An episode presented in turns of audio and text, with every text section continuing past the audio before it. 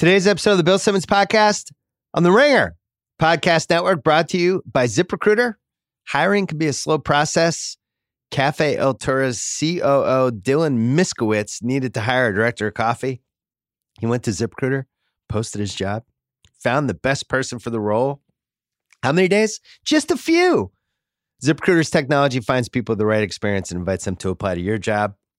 Four out of five employers who post on ZipRecruiter get quality candidate through the site within the first day right now. ZipRecruiter, you can try it for free. ZipRecruiter.com slash BS. ZipRecruiter is the smartest way to hire. We're also brought to you by the Rewatchables, where we did the Shawshank Redemption this week. It is available right now on the Rewatchables feed. Me, Chris Ryan, my dad. One of my favorite ones that we've done. Obviously, it was really nice to have my dad on here, and I love talking about this movie. We argued about the sewage pipe for hours. Uh, so you can listen to that. You can also listen on the Rewatchables 1999 podcast. Mallory Rubin and I talked about For Love of the Game, the most flawed movie, flawed sports movie of all time. Really, just just fatally flawed, and yet I love it. And we talked about the balance of just how did they screw this movie up, and yet it's still so enjoyable anyway. So that happened. You can check out the theringer.com for uh, some NBA preview stuff that we started this week, as well as NFL and all the all the typical stuff. Um, and the Ringer Podcast Network, Russillo's podcast. How many weeks are we in? Three. Yeah, lots Three. of episodes. Lots yeah. of episodes. Did he do Weird Wednesdays? he didn't. He He, didn't get really weird that yet. Weird, no. He's been promising Weird Wednesdays, but we haven't had that yet. But uh, you should subscribe to that one as well, as well as Sonic Boom, our new podcast on Luminary that's coming next week. Coming up, we have Flea, my old friend from the Red Hot Chili Peppers, is going to talk about the Lakers season and just all of his thoughts. LeBron Davis, the Clippers coming, everything. And then Joe House and I are going to do million dollar picks. And then finally, Mallory Rubin coming on to do Mallory's most intriguing. It's an action packed podcast. First, our friends from Pearl Jam.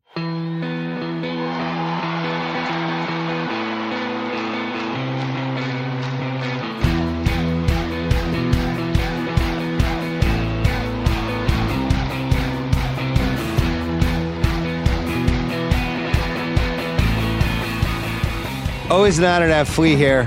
It's been a while for us. It's been uh you were you came on my podcast when I was at Grantland, Yeah. and then the Lakers went in the tank, and I never heard from you Wait, again. wait, but now wait, the hold on. Lakers No, are good. You're here with the Lakers You never heard on. from me again. Was that like ten years ago? No, it was like 2012. So, but as I recall, we had a little wager on that podcast. We did. What was yeah, it? So you forget about that? no, Yeah, you're sitting here and you can straight face telling me that I don't remember what the wager, wager. was. What was it? I can't remember specifically. You can't even was. remember it. No, I remember it because the wager itself, I believe, would who would have a better regular season record, the Lakers or the Clippers, or who would go further in the playoffs. I don't remember, but I remember that I won, and I remember that you were supposed to wear a Lakers jersey for a week of my choosing. What? I don't Yes. remember this. I, remember- spat all Okay, over the mic. Can we bring it up? all right, I'm I'll find it. I'll, I'll, find I'll it. find I'm it on gonna bring internet. it up because If I knew true, that I it was going to be like a painful loss for you. And when I won, I hmm. was I was you know experiencing great joy and I was dancing around in glee, and it never happened. Well, now we have to go double or nothing. Lakers or Clippers. I think that's the only Lakers answer. or Clippers, not Lakers Celtics. Whoa. No, I think Lakers are going to have a better record than the Celtics. The Celtics have a, a player that I like for the first time in like 90 years. Who? Tacko Fall. Oh, that's also my son's favorite player. My son was His so fired up they got him. I don't even know if he's going to play, but uh, so I mean, what? just the thing when he came out with his parents before the game and Yeah. the tournament last year, like, was better than anything that happened he's actually time. he's pretty good. no, he is good. He can move. He actually carried the Yeah. team. He's like nine feet tall, and he's he's optimistic. So what? To walk me through the decade here because it was rough for the Okay. Lakers. Even last year, LeBron comes still rough. But yes, you, how many games were you going to during the height of the Kobe era? You're going um, to half. every one that I could. I mean, I've had season tickets for um, most of Kobe's career. I had Yeah. season tickets. I mean, you know, I mean, there's what there's 41 home games a year. It depends if I'm on tour or not. If I'm home, I go to every game. yeah. Yeah, so I've been suffering. It's Yeah, what- so what have you been doing going to these bad deep games? emotional suffering. What, what when they're getting blown out and you've 24 sit- players on the roster, all that stuff. Like, Yeah, I mean the whole like the Dwight Howard, Steve Nash debacle, the Shaq's gone, Chucky Atkins era, yeah, the you know the Smush Parker, Chucky Atkins, whoever else we had, um, all of those dismal eras and the end of Kobe, where it's like Kobe, I would never have a farewell tour. Then he has the huge farewell tour, and I love Kobe and treasured every moment. But I was sort of like, well, I mean, I guess that's all we had was to get some joy in a farewell tour. But I hate a farewell tour. Yeah. I mean, I didn't mind Kareem's farewell tour because we we won a championship, and it was like he did it, got it out of the way, and played. Whereas it was just, you know, it was a losing team and he was having a farewell tour. And I think if Kobe had been in his early, like hyper competitive winning championships years and someone was having a farewell tour, he would have hated it. I That agree. if there was any energy put on anything besides winning the game and doing everything to win. And the fact that the organization kind of geared the season towards celebrating his past accomplishments, that was difficult for me. So the Even Chili though I understand- Peppers, Chili Peppers will never have a farewell tour. No. I hate farewell tours. It doesn't What really work how much money is there in it? Yeah. well, in music, they have the farewell tour, and then they come back a year later. Yeah. That was the Rolling Stones move. They did it like seven times. Yeah, so the farewell tour in music is like we're too lazy to make a good record or to make another record, so we're just going to go call it a farewell tour and try to get money by not actually having a good record out. I'm amazed.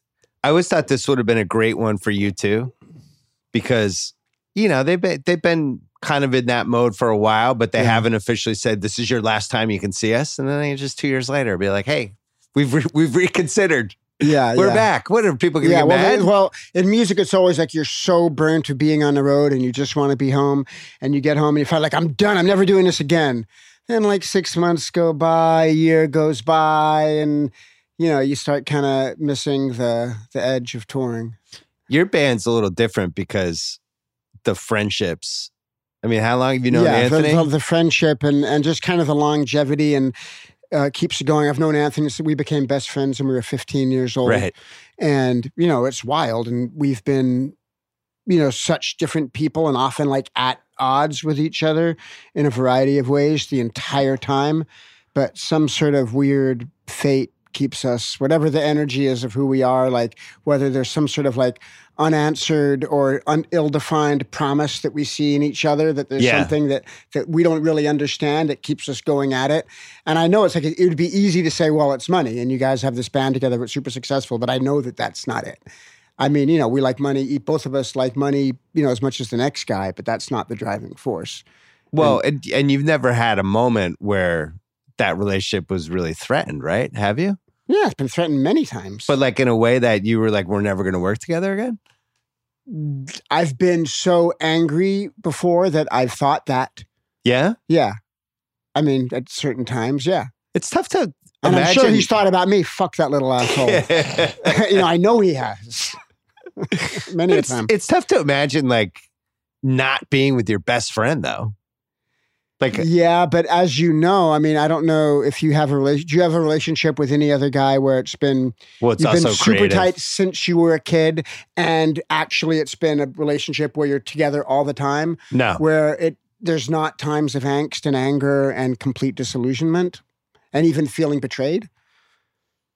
yeah, I guess that would be a problem, Yeah, yeah, especially when you're together all the Yeah. time, traveling everywhere, yeah. and and and just what it's like to be in the music vortex where that vortex and all the ego and the vulnerability of having like someone the other guy not enjoying your creative idea for whatever reason and it's the same thing of of what we just talked about with the touring about being burnt out at that one time or not or you know thinking that you're done with it um, but then you get away from it for a while and maybe like go do other projects or go do whatever and you'd be like god it, even though that's painful over there it's home right.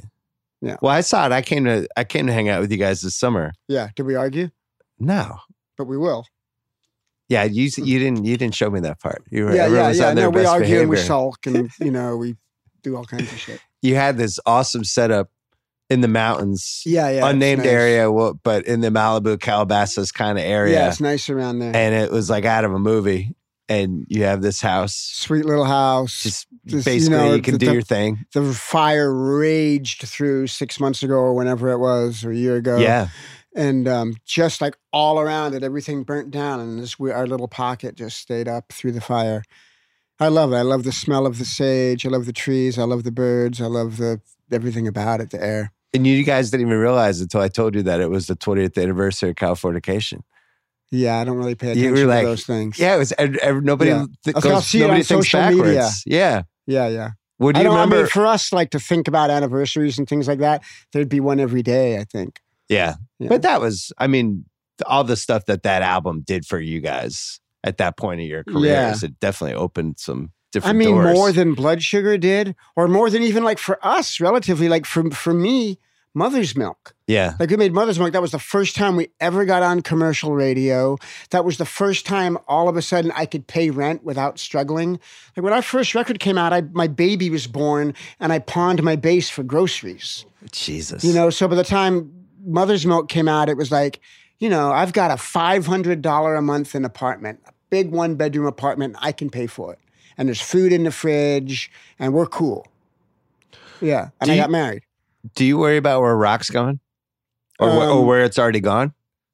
Yeah, I mean, rock is such a like expansive term now that means so many things. It's an umbrella for basically like every band that has live drums and guitars, like Yeah. including funk bands and R and B bands and punk rock bands and experimental, even like ones with synths and stuff. It's such a huge, big thing that I don't worry about it at all. I mean, things take their course and go where they go. Well, You that's know, my question though. Is it has it uh, some of it run its course? Because you're talking about 55 years now. Yeah, I can't think of a rock band that I've heard do something that sounds new to me. Yeah. Really, since like Radiohead made like Kid A and did all that stuff, and it was so exciting and new and different. Um, and there might be things that I'm missing, but there's good rock. I mean, I was like, you know, just like if you're gonna put under rock, like you can go see like Cat Power, who I love, or I can go see Rancid, who I love, or I can go see Radiohead, who I love. Like these bands who really have serious emotional impact and touch my heart. But I can't say that any of those three that I mentioned are doing something that I've never heard. Whereas, you know, when Iggy and the Stooges made Funhouse, that was like would blast your face off and you've never heard anything like it before. And it was like emotional and funky and soulful and completely, you know, unheard of.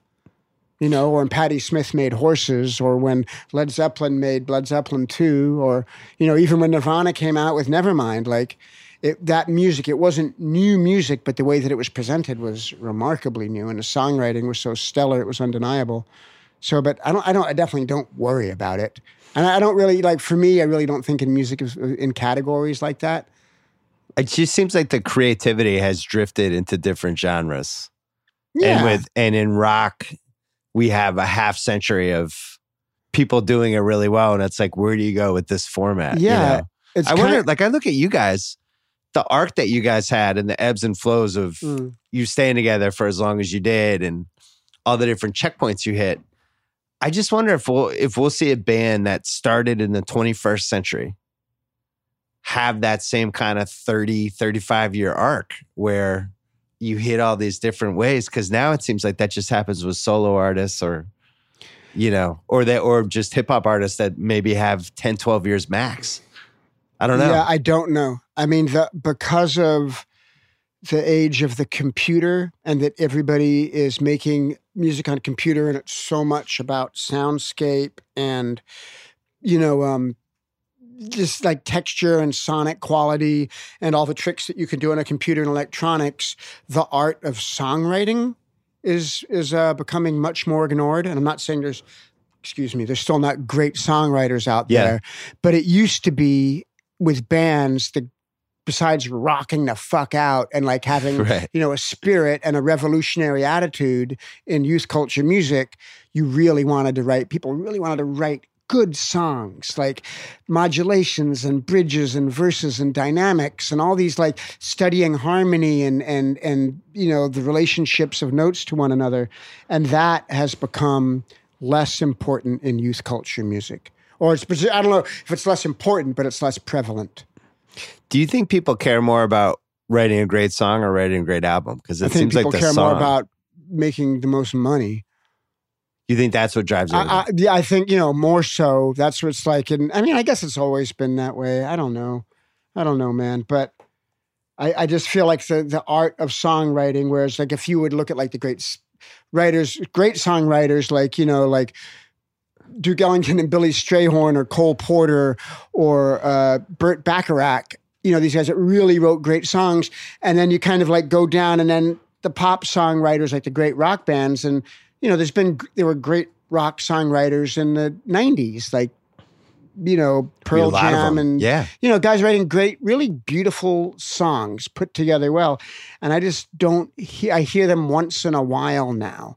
But like in with electronic music, like I say, it's more, it's these loops and it's, and don't get me, I love grooves. I love getting lost in a hypnotic trance like groove that grabs me, but it's just not the same. It's not the same as having the push and pull of someone who really understands chord structure and theory and stuff like that. It's just different. If if you guys were coming up, Yeah. you guys from the late '80s, let's say, Yeah. and you're just in a time machine, you're put in right now. What does that band sound like? Are, are there just more things going You- you on than mean just like- the like basics? us, us, how we were then, now? Is that what you're saying? Yeah, if it was like just you take all everybody that started the Yeah. band, Yeah. but now you're in 2019 instead of 1987. Yeah, I, I just don't know. I mean, back then, we loved, for one thing, we just wanted to piss people off and Right. shock people. We loved like fringe, arty, weird music. And, you know, and we liked funk. And we just wanted to like dance and funk and wear our wild clothes and get the party going and stir people up and piss people off and just cause a reaction, just make something happen. Right. you know, and sometimes it was real nice and fun. Sometimes we were obnoxious and rude and offensive, you know, and um, I don't know how that relates to now because I'm not. And that a was part of that era too, where whereas people were starting to push it a little bit. And But we came out of punk rock, man. That's but what I that's mean. what it was about. Like you know, the '70s was like all these these great bands, but it had become like the virtuoso thing got really pompous, and the things had become so like the whole '60s revolution went to the '70s, became so big and made so much money, it became so corporate.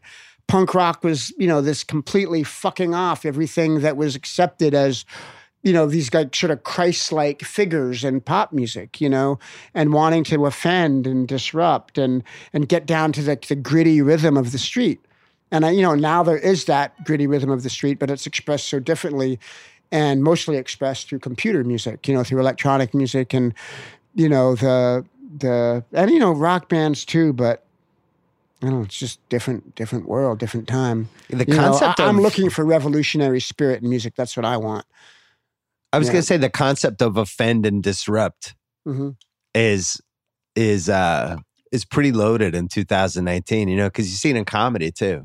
Yeah, In comedy, a lot of a lot of Oh, people yeah. don't really know where to go, and and they get in trouble. too. yeah, Yeah, like I saw this this recent thing was it like Sarah Silverman, like someone threatening her over something she did that was religiously offensive. yeah, But it's not her like sincerely trying to say anything. It's it's a character. She's making that's what comedy is. right. Comedy takes tragedy and makes it funny. You know, I mean, comedians like like the laughs are about the saddest things always, usually. Or right? the most uncomfortable. The That's most what uncomfortable- Chappelle's last special was like that. He's just trying to make people uncomfortable. Who? Dave Chappelle. Yeah, yeah. Like- Same with Sacha Baron Cohen. You know, like thriving on, on discomfort, and that kind of makes us look at stuff and understand tragedy and divisiveness and all those things in a more profound way. Like laughing is a great way to look at stuff. What was the angriest anybody ever was at you guys? I don't know. I don't want to know.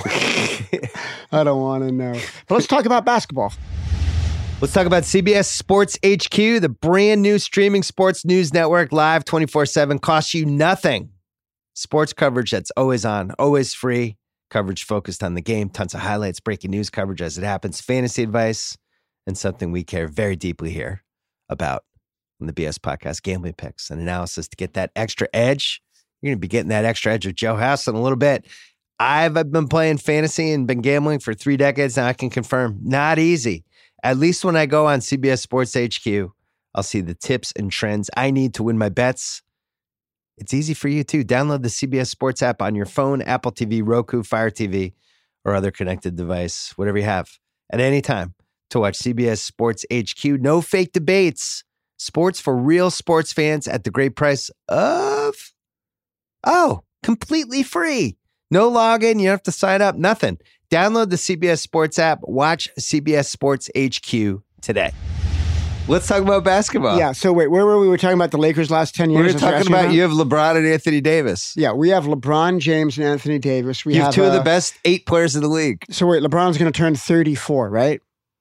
I think he's going to turn 35. Is he turning 35 this season? He's but 34 now. he's played like the third most amount of minutes of anybody ever, basically. Yeah, I mean, by the time Jordan paid, how many minutes was he like oh, a Oh, he's, wizard? he's so far past Jordan. yeah, so far past Jordan, He's like entering, Kareem, Karl Malone, Kareem him. Carmelo era, but still, you know, relative. I mean, Kareem was was Kareem final MVP in his final year. Was he No, but in- MVP? in 87. He was finals MVP. When was he first? no, he's finals, finals MVP in 85. Okay, But when then was in 87, they still went to him on the biggest play of the entire series. and he won the know? championship. Yeah. Was last year. What what year was he finals MVP in Milwaukee? With Oscar So Robertson? Kareem was 71 finals MVP and 85 finals so MVP. from 71 to 85. Unbelievable. that's kind of one of the greatest notes in the history of the NBA. And then in 88, game seven, Pistons, which I know I think you were at. Yep. Um, they go to Kareem down one with 12 seconds left and he gets the foul, but the guy's like 40. Yeah, I And wish that'll I could never remember happen that again. play, and I can't. But I, it seems like with uh, modern training methods and focus and stuff, if LeBron can re- retain his focus, and I don't know, making running around making space jams and stuff, is he capable of doing all the things that he does? Is he capable of having the laser like focus on the game? I only hope. And I, I don't really know the answer to that question because a lot people bring it up to me so much and say, well, he's off making movies and he's doing this and that. This is always the downfall of an athlete when they get that successful. Yeah. And I always argue, well, not in basketball. The best players are always making movies at their peak, you know, which is kind of true. Well, he's also a dad and he's got Yeah, and he's, he's a got dad these two sons. He's going to the, all their games and to stuff like that. games. You lose your focus just a little Taco bit. Tuesday. Yeah. So I that's a question. I don't. He's also defied every expectation of him from the beginning. Yeah. I mean, from the get go, he was what 18 when he came to the NBA or 17? 18. No, was 18. Okay, he's 18. He was almost the best player in the league right away, practically. I mean, arguably. Yeah. And He's he in the top never five or lost six. his focus. He got all that money. He's never made a mistake. He's done his only real blip on cultural consciousness was the decision thing, which was absurd and which made me dislike him. But ever since then, like everything he's commented on, he's been great. He's played great. He's won championships. But it is, I, you know, I just, you know, I'll defend him till the end of the world. He's a Laker. And the fact that he came to the Lakers, I'm humbly grateful. And the fact that because he's there, we got Anthony Davis, I'm humbly grateful. You know, I think we have a great team this year. It's absolutely awesome. But if I'm going to be really objective and honest, I don't know what he's capable of doing this season. Consistently all the way through to the playoffs. We're going to make the playoffs this year, so that there's no question. Can he be an, an elite player at the age of 35 with all the miles he's got on his legs? I pray and hope and I believe that he can, but I don't know. What do, you, think? Do you feel like he's a Laker yet? I think this year he's a Laker. I thought. I, I mean, I bought in full sale last year. Does year. he feel like still feel like one of your guys right now? Yeah, he does. Okay. I mean, it's his Because last year was weird when he broke the MJ scoring mark and it happened in a home game and the Laker fans are like, okay, cool, new guy. Like Yeah, it was I a weird there. vibe. It was kind of weird, but also he just didn't win. Yeah. He didn't win. And and you know the for me the heartbreaking moment of last year outside of the injuries after Christmas Day when he went down, Ingram went down, everybody went down, Rondo went down cuz we had we were like third best in the West at Christmas. We beat Golden State on Christmas Day and it was really rough, but we were doing so good and I thought okay, they're going to come back. For me, outside of Lonzo not coming back, and I have very high hopes for Lonzo. Me and I too. and I still believe that it's going to be justified as him being the number two pick. What he's going to do this year in in the Pelicans, we'll see. We'll see if he can stay healthy. I still think that kid's amazing. I'm a fan. I'm a fan. I'm a massive Lonzo fan. But the the thing that broke my heart last year, everybody's back on the team except for Lonzo Ball. We still have the possibility of making the playoffs.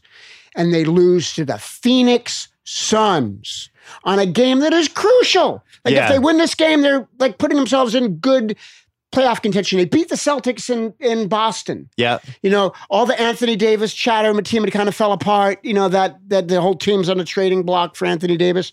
They go and they they lose to the Phoenix Suns, and that was just like what. And I saw LeBron's body language. He slumped his shoulders. He didn't get back on D. Yeah. He didn't put his life on the line for the team. And that was the only time when I questioned, is he a Laker?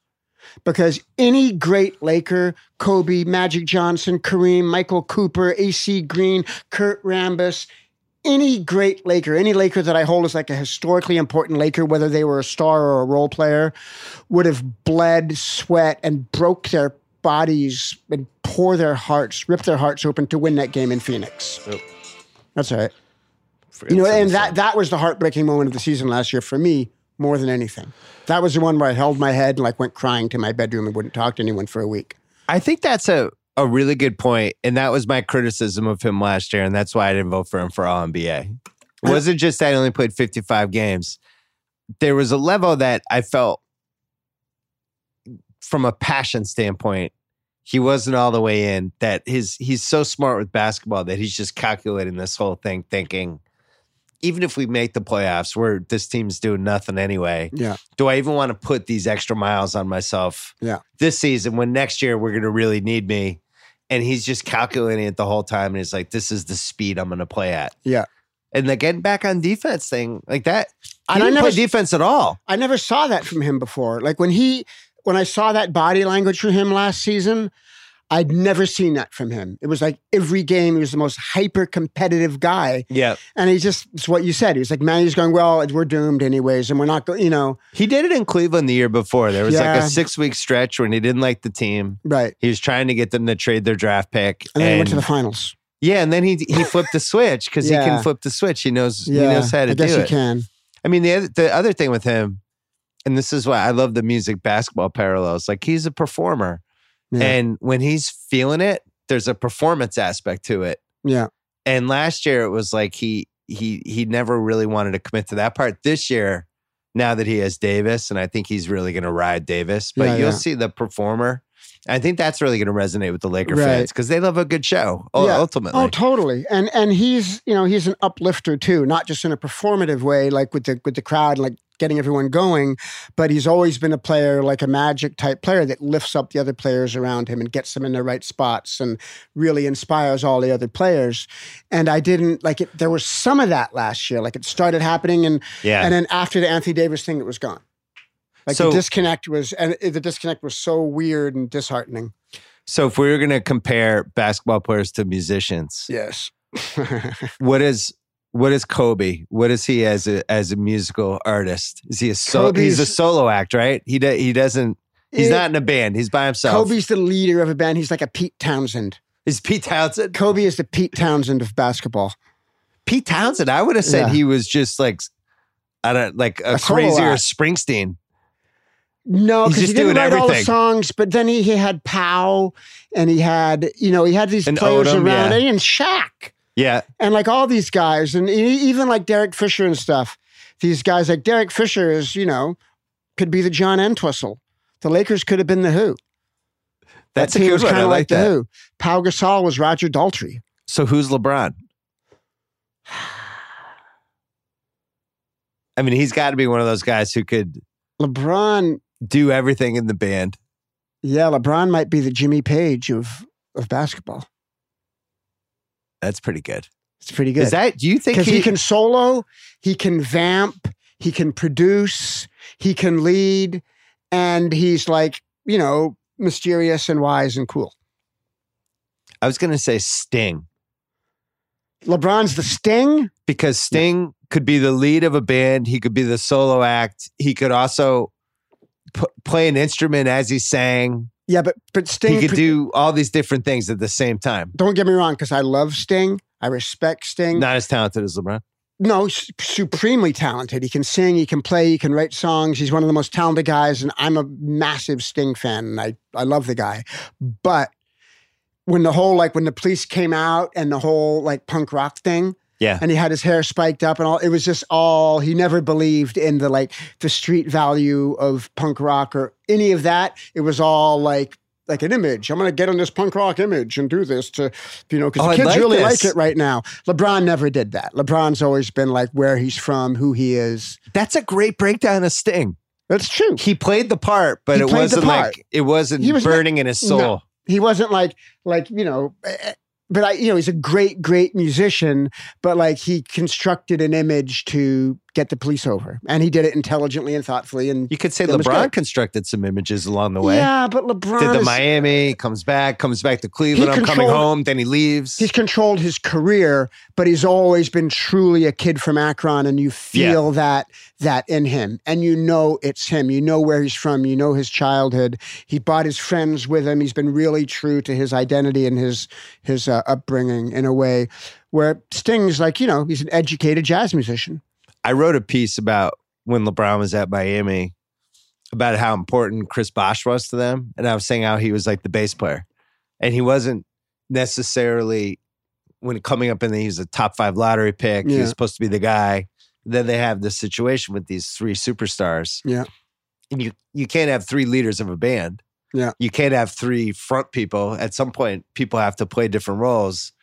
And he became this crucial third guy. Yeah. But he was more, he was an overqualified third guy, but that was one of the Yeah. reasons those Miami teams succeeded. Yeah, well, he, he was willing to accept that, which was pretty cool of him. I, that's like one of the sadder stories in NBA, like his health thing and I going know. Because he could have played until he was 40 with yeah, the game like that the, he has. The blood clot thing, right? It's a Yeah, blood clot thing. Because the way basketball moved in his direction, he was on the pod last year talking about this, Right. where he's now the perfect stretch five. yeah, and he was so great in Toronto. Like those those years in Toronto. I mean, he was He's put up incredible. 24 10s. Yeah, yeah, and like smart and good and a good team player. What's the vibe of the uh, Laker fans these days? With do you Well- like the crowd? Is it a lot of posers? I- It's just what's- been are so bad diehards? for so long. It's like I don't. know. I really. I'm such a diehard. I mean, you know this about. me. yeah, I know. That's like why I since I, you was a little boy, I follow every game. I'm emotionally involved with every player. I care about them so much. I, I get so wrapped up in the thing that like anyone who was just, you know, believes in them no matter what and keeps their like five year old spirit about their fandom, I relate to those people. Yeah, Everyone else who's like adult about it and objective and like, well, you know, they don't like him because this, well, these guys are much better this year. Like, I don't, you're out. yeah, I'm out. I don't care. I, I like over the top childish fandom. Like win, lose or tie, Lakers till I die, bleeding purple gold forever, and all of that. Um, I, I think you know it's been weird. They've been terrible for like six years. yeah. I've broken every record of badness. This is the only stretch they've had like this since 1959. Yeah, and then being, I mean, were they that bad then? No, they were good right They were away. good. They were I'm good saying right you away. go back 60 years. Yeah, They had a couple down years when Kareem got there because they Yeah. traded so many people away to get him, but Yeah. They being weren't bad for being more than. so excited last year when we got rid of the dreaded Jim Buss and we got Magic Johnson and Jeanie's behind him, and then he gets LeBron James. I was in a, on a euphoric. I was walking on the moon. And then it just doesn't work out. We get injuries. Magic takes a powder. And for the first time in my life, I'm disillusioned with Magic Johnson. Wow. He dragged the franchise through the mud. It made me feel terrible. That was upsetting. Yeah, no, yeah. I When was he surprised left, he did that. when he left, I didn't like the way he did it, but I kind of understood. I was like, he took on the job, he realized he didn't like it. I would have liked it if he saw it through to the end of the year and sucked it up and just did it and then did work behind the scenes to make it have a great successor and do all that. But he just upped and left. And then, even though, whatever, if his gripes are authentic, I believe they probably are. Like he was unhappy with whatever Pelinka said about him or the emails that went back and forth or disheartened with, you know, that he felt that he was being undermined. Like, fair enough. But to go and talk about it and go on whatever show he was on on ESPN and say how, you know, Pelinka was a backstabber and all this stuff, it was just all that did. He just cared about clearing himself and he it just hurt the franchise. It made the franchise look bad and made us look bad for attracting players. And that really kind of broke my heart. It was pretty petty. And the other thing was when he took the job, he made it clear, like, no, I'm all in. Yeah. I'm this is my number one priority. And then as he was leaving, he's like, I told them I wasn't, you know, I had other mm, businesses. I wasn't gonna be all in. It's like we have quotes an- from you from a year ago. He's an emotional guy, you know, and I don't.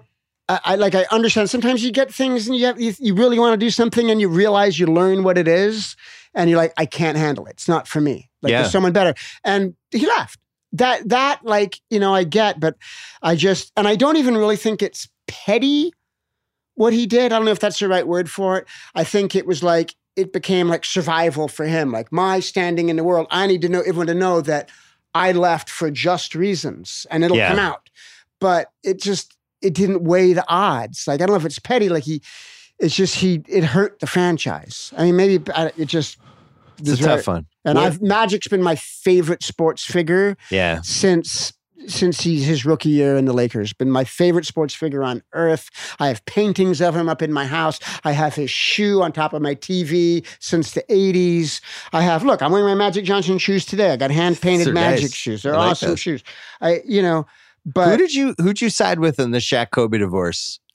Because Oh, uh, all the Laker fans Kobe were like the way. kids. Always Kobe. Really? Always Kobe. You were just out on Shaq. You three straight finals MVPs. I, I, you know, no, I love Shaq as a player and I love Shaq as a person too. I just felt that like that he he really came down on Kobe and Kobe was a kid. And I, I just felt like Shaq could have taken a higher road and embraced Kobe. And I, I mean, maybe I'm wrong. I mean, I'm not there. He seemed a little threatened by him. Yeah, he was threatened by him. Shaq wanted to be number one. It was like, I'm number one in a few, but I wasn't there. I can't say in between. But at the time, I always took Kobe's side. Yeah. What was your what's been your best Jack Nicholson interaction in the last 10 years? Uh, he hasn't come that much. Yeah, he really has cut down on his attendance. You guys are like the, the in the Mount Rushmore Laker fans. I don't know if I make it up there, but I think you're you're I'm earnest. I, I think I make it in the Mountain Rushmore of earnest. I'm ju- I'm gonna if you're just measuring it by amount Yeah. of times people have been shown on TV during Yeah. a Lakers game, Yeah. you're definitely in there. Yeah, I don't know, but um, yeah, no, I've never really broke you never down really with interacted Jack. with him. No, I mean I have, but minimally. I'm Yeah. so I- disappointed with by Lou. this. I've partied with Lou. I had good Laker talks with Lou. Oh, Lou Adler. Yeah. yeah. We did a yeah, podcast. he's definitely on the Mount Rushmore. we went. When did we go? Last year. Yeah. We went to his house in Malibu and we did uh, a whole pod. I mean, he's been there for everything, going Yeah. back to like the '60s, Yeah, he's smart and can actually too. remember a lot of the stuff too. Yeah, Yeah. he's good. Yeah, no, he's he's great. They He- need to start breeding a new generation of Laker fans. They, Yeah. you know, you gotta you gotta replenish the bench. You gotta have some young prospects. Yeah, well, maybe like Billie Eilish. You Well, Get Billie yeah. Eilish in there. yeah, well, I mean, these things have to grow organically. And they have to like be soulful and win and love each other and like really be a team. And that's like the one thing when you say, well, is LeBron really a Laker yet? Like, yes, for me, he is. And I buy in 100%.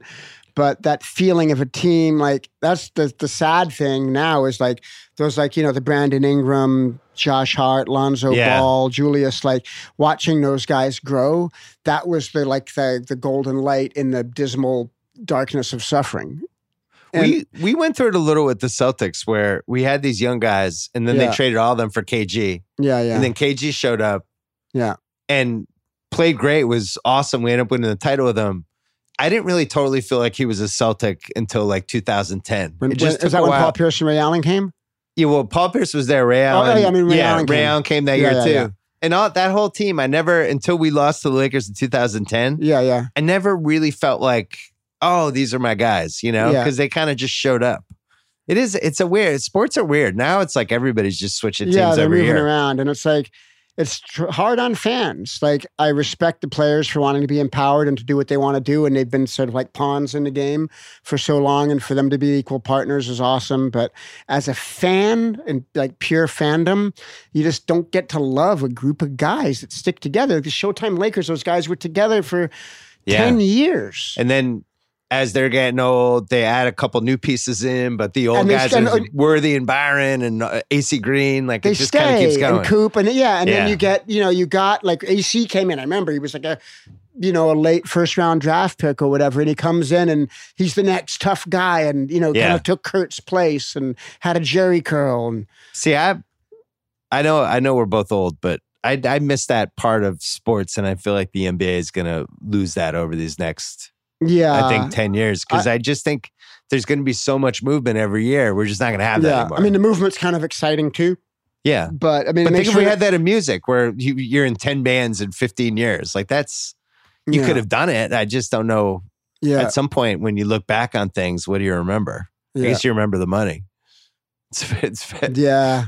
I mean, I guess that's like the great thing about being in a band for a long time and going through all that stuff is the the emotional component of just going through it with the same people and knowing each other and trusting their instincts and knowing what they're going to do and all the unspoken, the telepathic communication, which happens with a great team. Yeah. And someone like like LeBron, who is so great at that.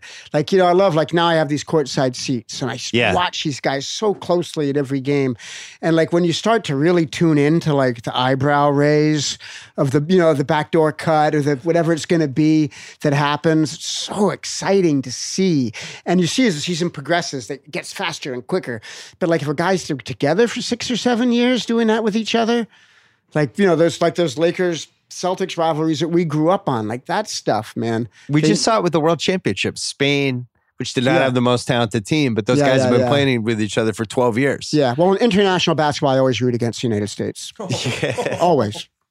Always. I, oh, I not, not actually- so much. It used to be because United States had all the best players, the most money, the best training facilities, and then they're playing like you know Uganda and these you know these countries that have no money and no no expensive players, and I just you know I couldn't help but root for them. The. I, I bet on Argentina in 2004 in the Olympics and won. yeah, oh, for Yeah. real? I hated the team we put together. I'm like, that's it. I'm betting against these guys. Yeah, yeah. So it is basketball's in a weird spot because I Pat Riley when LeBron left Miami, Yeah. he did this press conference like three days before LeBron left, Yeah. and he was basically like, and it was really a speech for the guys, and he was Mm. like, "Look, this is hard. You're not going to win every year. The whole point is you're going to have a tough season. How you bounce back from that? Because he had done it, you know, the '86 Lakers, the '83 Lakers, where the '84 Lakers, where they blow the Celtics series. Mm. That's when you kind of find out who you are and how you rally back from adversity. Yeah. And now I wonder with uh with the NBA if we're just going to even see that anymore. The Warriors had adversity Yeah. last year. The team blows up. Yeah. Durant's gone. Clay's hurt. Now it's like a completely different team. Yeah. We only had them for five years. Yeah. Well, the, the Warriors actually had a pretty long run at oh, About as long as we're going to get. and they're still like, you know, the the those the three, yeah. the Steph, Clay, and Dre. I hope they stay You know, together. Yeah, and it's like band, that banding together. You know, when they come together in the court and they hug each other and they get together, and you know it's like they've been through battles together. They know each other. They're yelling, they're fighting. They're like, you Draymond's all crazy, and it's like, you know, I want the Warriors to lose. I'm a Laker fan, but it's I respect it and love it so much. The. Spurs had it too, with the near the end with Duncan and Parker Yeah. and Ginobili, where it's just like Yeah. they'd been together so long, it actually became a strength. I was saying the other day that Dennis Rodman's greatest seasons were the Spurs seasons. My favorite. Oh, you like those? Yeah, he was, was so it two or crazy. one year? Was it one year or two? Do you remember He that took play? his shoes off in the huddle. Yeah, I Yeah. remember, do you remember that play where where where Robinson like went down and De- Dennis Rodman dove through the air and landed on top of him, like horizontally, right on top of him Right. while he was laying down on the court. Do you remember that? Yeah, and, like, and like David Robinson was this real square military, like Yeah. button up guy, and Rodman was this wild man, but like that, like free expression of love. Like, like at that point, he was kind of in between becoming like sort of a cliche of this character, Yeah. but not like the humble kid that was on the Pistons with Chuck Daly. Yeah. And he was just kind of finding this wild freedom, but hadn't yet like taken it to the next level. And like that was such an exciting, like it was thrilling. And we don't really have guys like him anymore in the NBA because No. everybody is so conscious of who they are and Yeah, there's much their less. social media presence and all that yeah, stuff. the eccentricity is really gone. Remember when Shawn Marion like painted his hair with shoe polish and his eyebrows? How crazy he looked. Do you remember that? I do. like that was so wild. No one does that anymore. Like no one comes out weird. Like they might, oh, I got my edgy haircut. You know what I mean? But it's like, Embiid's our only chance because I think Embiid is weird in a good way. yeah, but he's smart and funny and savvy. Yeah, but he's also a little weird. I I could see him. Kyrie is obviously super weird, but yeah, yeah, I don't. yeah, yeah. Any flat eartherness is really weird. He's already injured, right? Didn't he have like he hurt his head or something? Yeah, he got hurt in a pickup game. I think he's going to be all right for the season. He's going to be all right to start. Are and Nets- Durant, the Durant's definitely weird.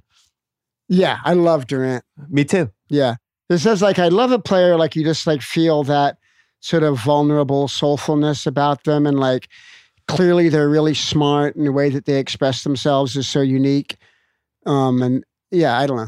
Just He's so thoughtful exciting. about it. We've had him on the pod six times. He's thoughtful about who he is, how he grew up, Yeah, yeah. what what people what people see him as as the seven foot multimillionaire who scores thirty a game. yeah.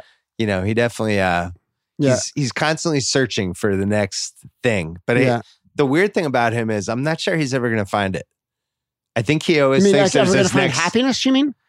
Or ever going to find what?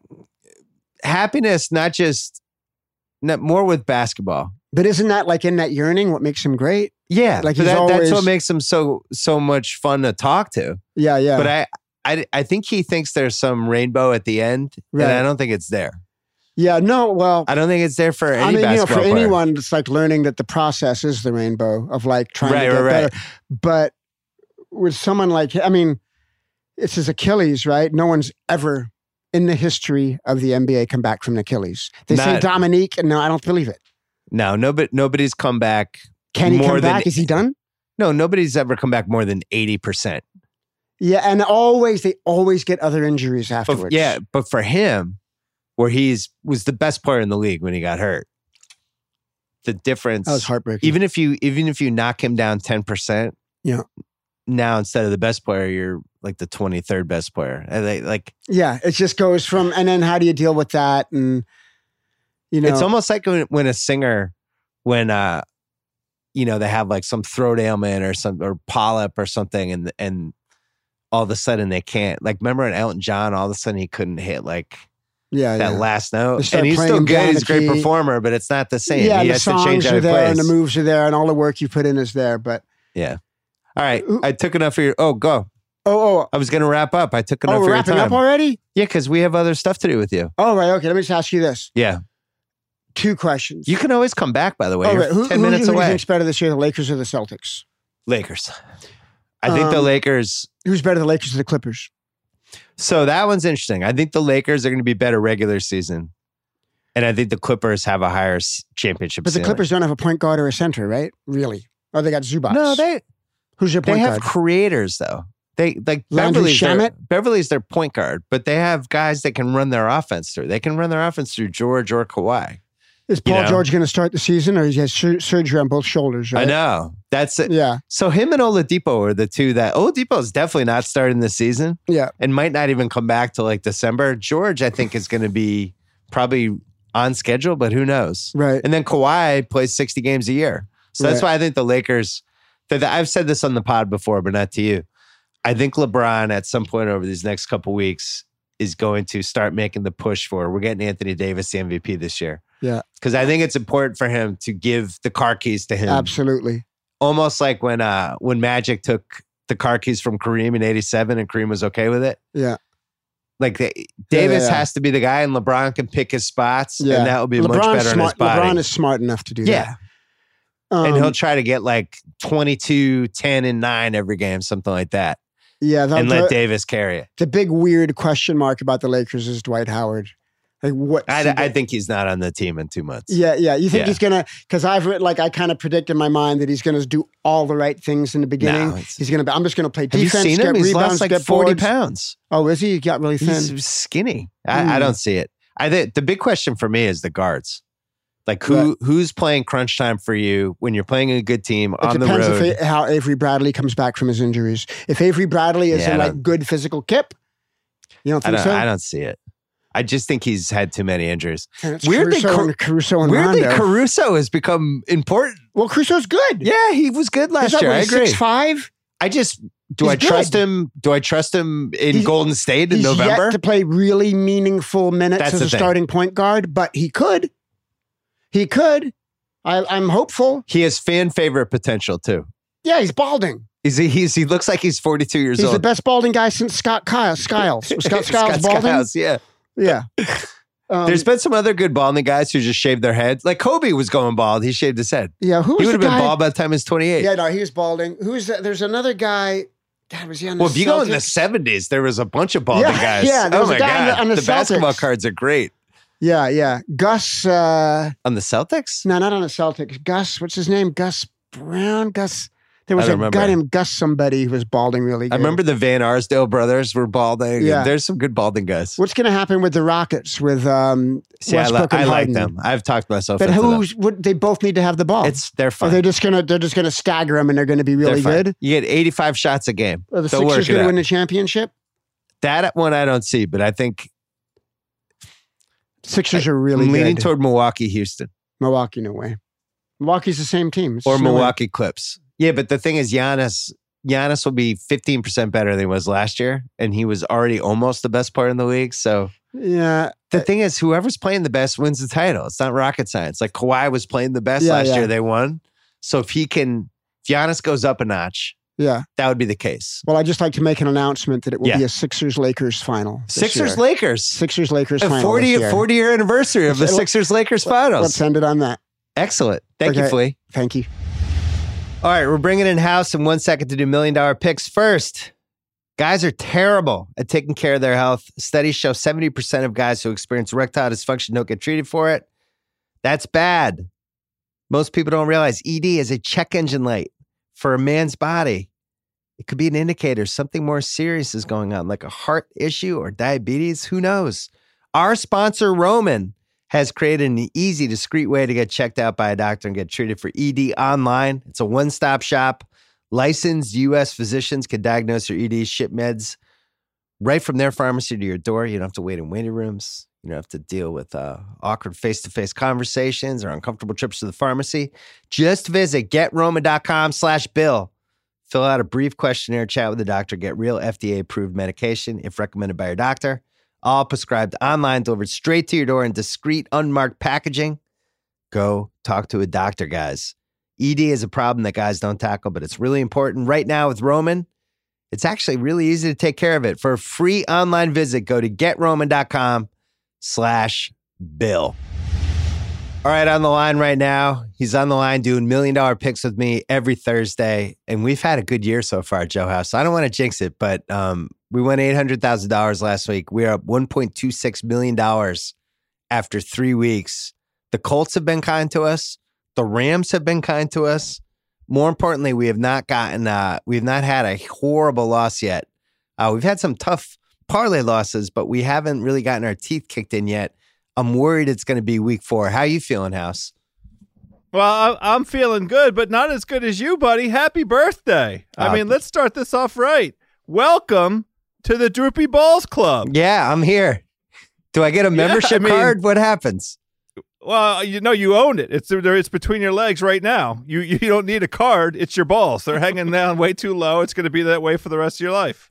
You know, my Uncle Rick, my beloved Uncle Rick, my mom's only brother, told me in the 1990s when he turned 50, he was he must have been in his early 50s, and he said, "Hey, someday you're going to turn 50. When you turn 50, never go to, never walk by a bathroom without going in, and never leave a heart on unattended."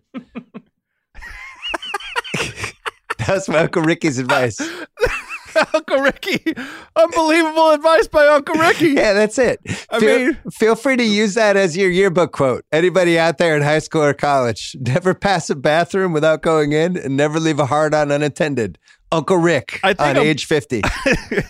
I think I'm putting that on my business's website. I mean, I think that's my new marketing slogan. What are you talking about? he's Um, I he's saw the, best. great picture with you had your mom and your dad out there in L.A. with you. Um, where'd you guys go to eat? You know, I have to always talk about where you ate. Yeah, so we got to do this before we do million dollar picks. So I, I told you about the wonderful dinner I had at Medeo last week. So we went to Repu- yes, you sure did. Republique this week. Oh yeah, yeah, of course. Yeah, an, an OG classic, top five or six best restaurant in LA, and um, same thing, like just awesome atmosphere, great service, the food's awesome, everything. They just know what they're doing. Uh, Nephew Kyle ate so much that we had to wheel him out, so that was interesting. That was very but- nice of you to include nephew Kyle your birthday celebration. Word. Was it a was it tough? Was he the last one to make the list? No, we had table freight. He's always invited. Oh, Um, he's always so we had, um, fair. Jesus house. God, it was, Kyle's right here. God damn it. Jesus. So one thing they have I there. mean, you, they have they have the 14 ounce porterhouse or you can go like the 32 ounce or you have to share it and it's not cheap so my son wanted to share it with my cousin uh my cousin pete who was also there and was all excited ordered it and they and they were like actually it takes like an hour and a half to cook what do you th- what are your thoughts on that house I would say fine. Get cooking, bro. Let's Well, go. You, you, I'm, I'm also surprised. That means that it's a big, thick piece of meat that they cook at a low temperature to start, and then must do some kind of uh, uh, a real sear at the end. They they like to call that the reverse sear. Yeah. You can Uncle Ricky probably has a view about the reverse sear as well. Um, but the uh, so that that that's what the time is. But you know, any dinner where you're with eight people like that, it's a celebration dinner. It's it's crazy how fast time goes by. As long as the appetizers are flowing, the early stuff comes in. You can wait an hour and a half for an entree. Yeah, well, my my son was the wild card. We if if not for him, maybe we wait the hour and a half. But so what they do is they have the 14 ounce. It comes with like these five different sauces. Comes on a big platter. I know I know you love like the big wood raised platters, and it has the I steak sure in the do. middle. They've already cut it into slices. Yes. They put the sauces all around it, and then the giant Nice. thing of fries in the little bucket next to it.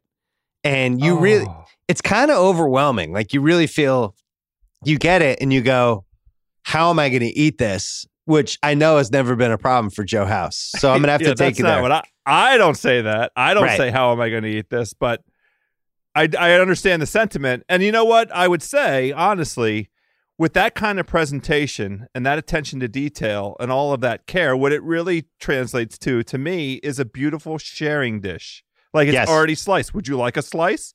Please try a slice. Look at all these fries, this bucket of fries. We can pass around this bucket of fries. Would you like some fries? I mean, I, that's that's the nice communal aspect, especially of a celebration dinner like this. Well, you'll be happy to know my dad and my mom, who sat next to each other, who really adore each other after all these years in their own weird way.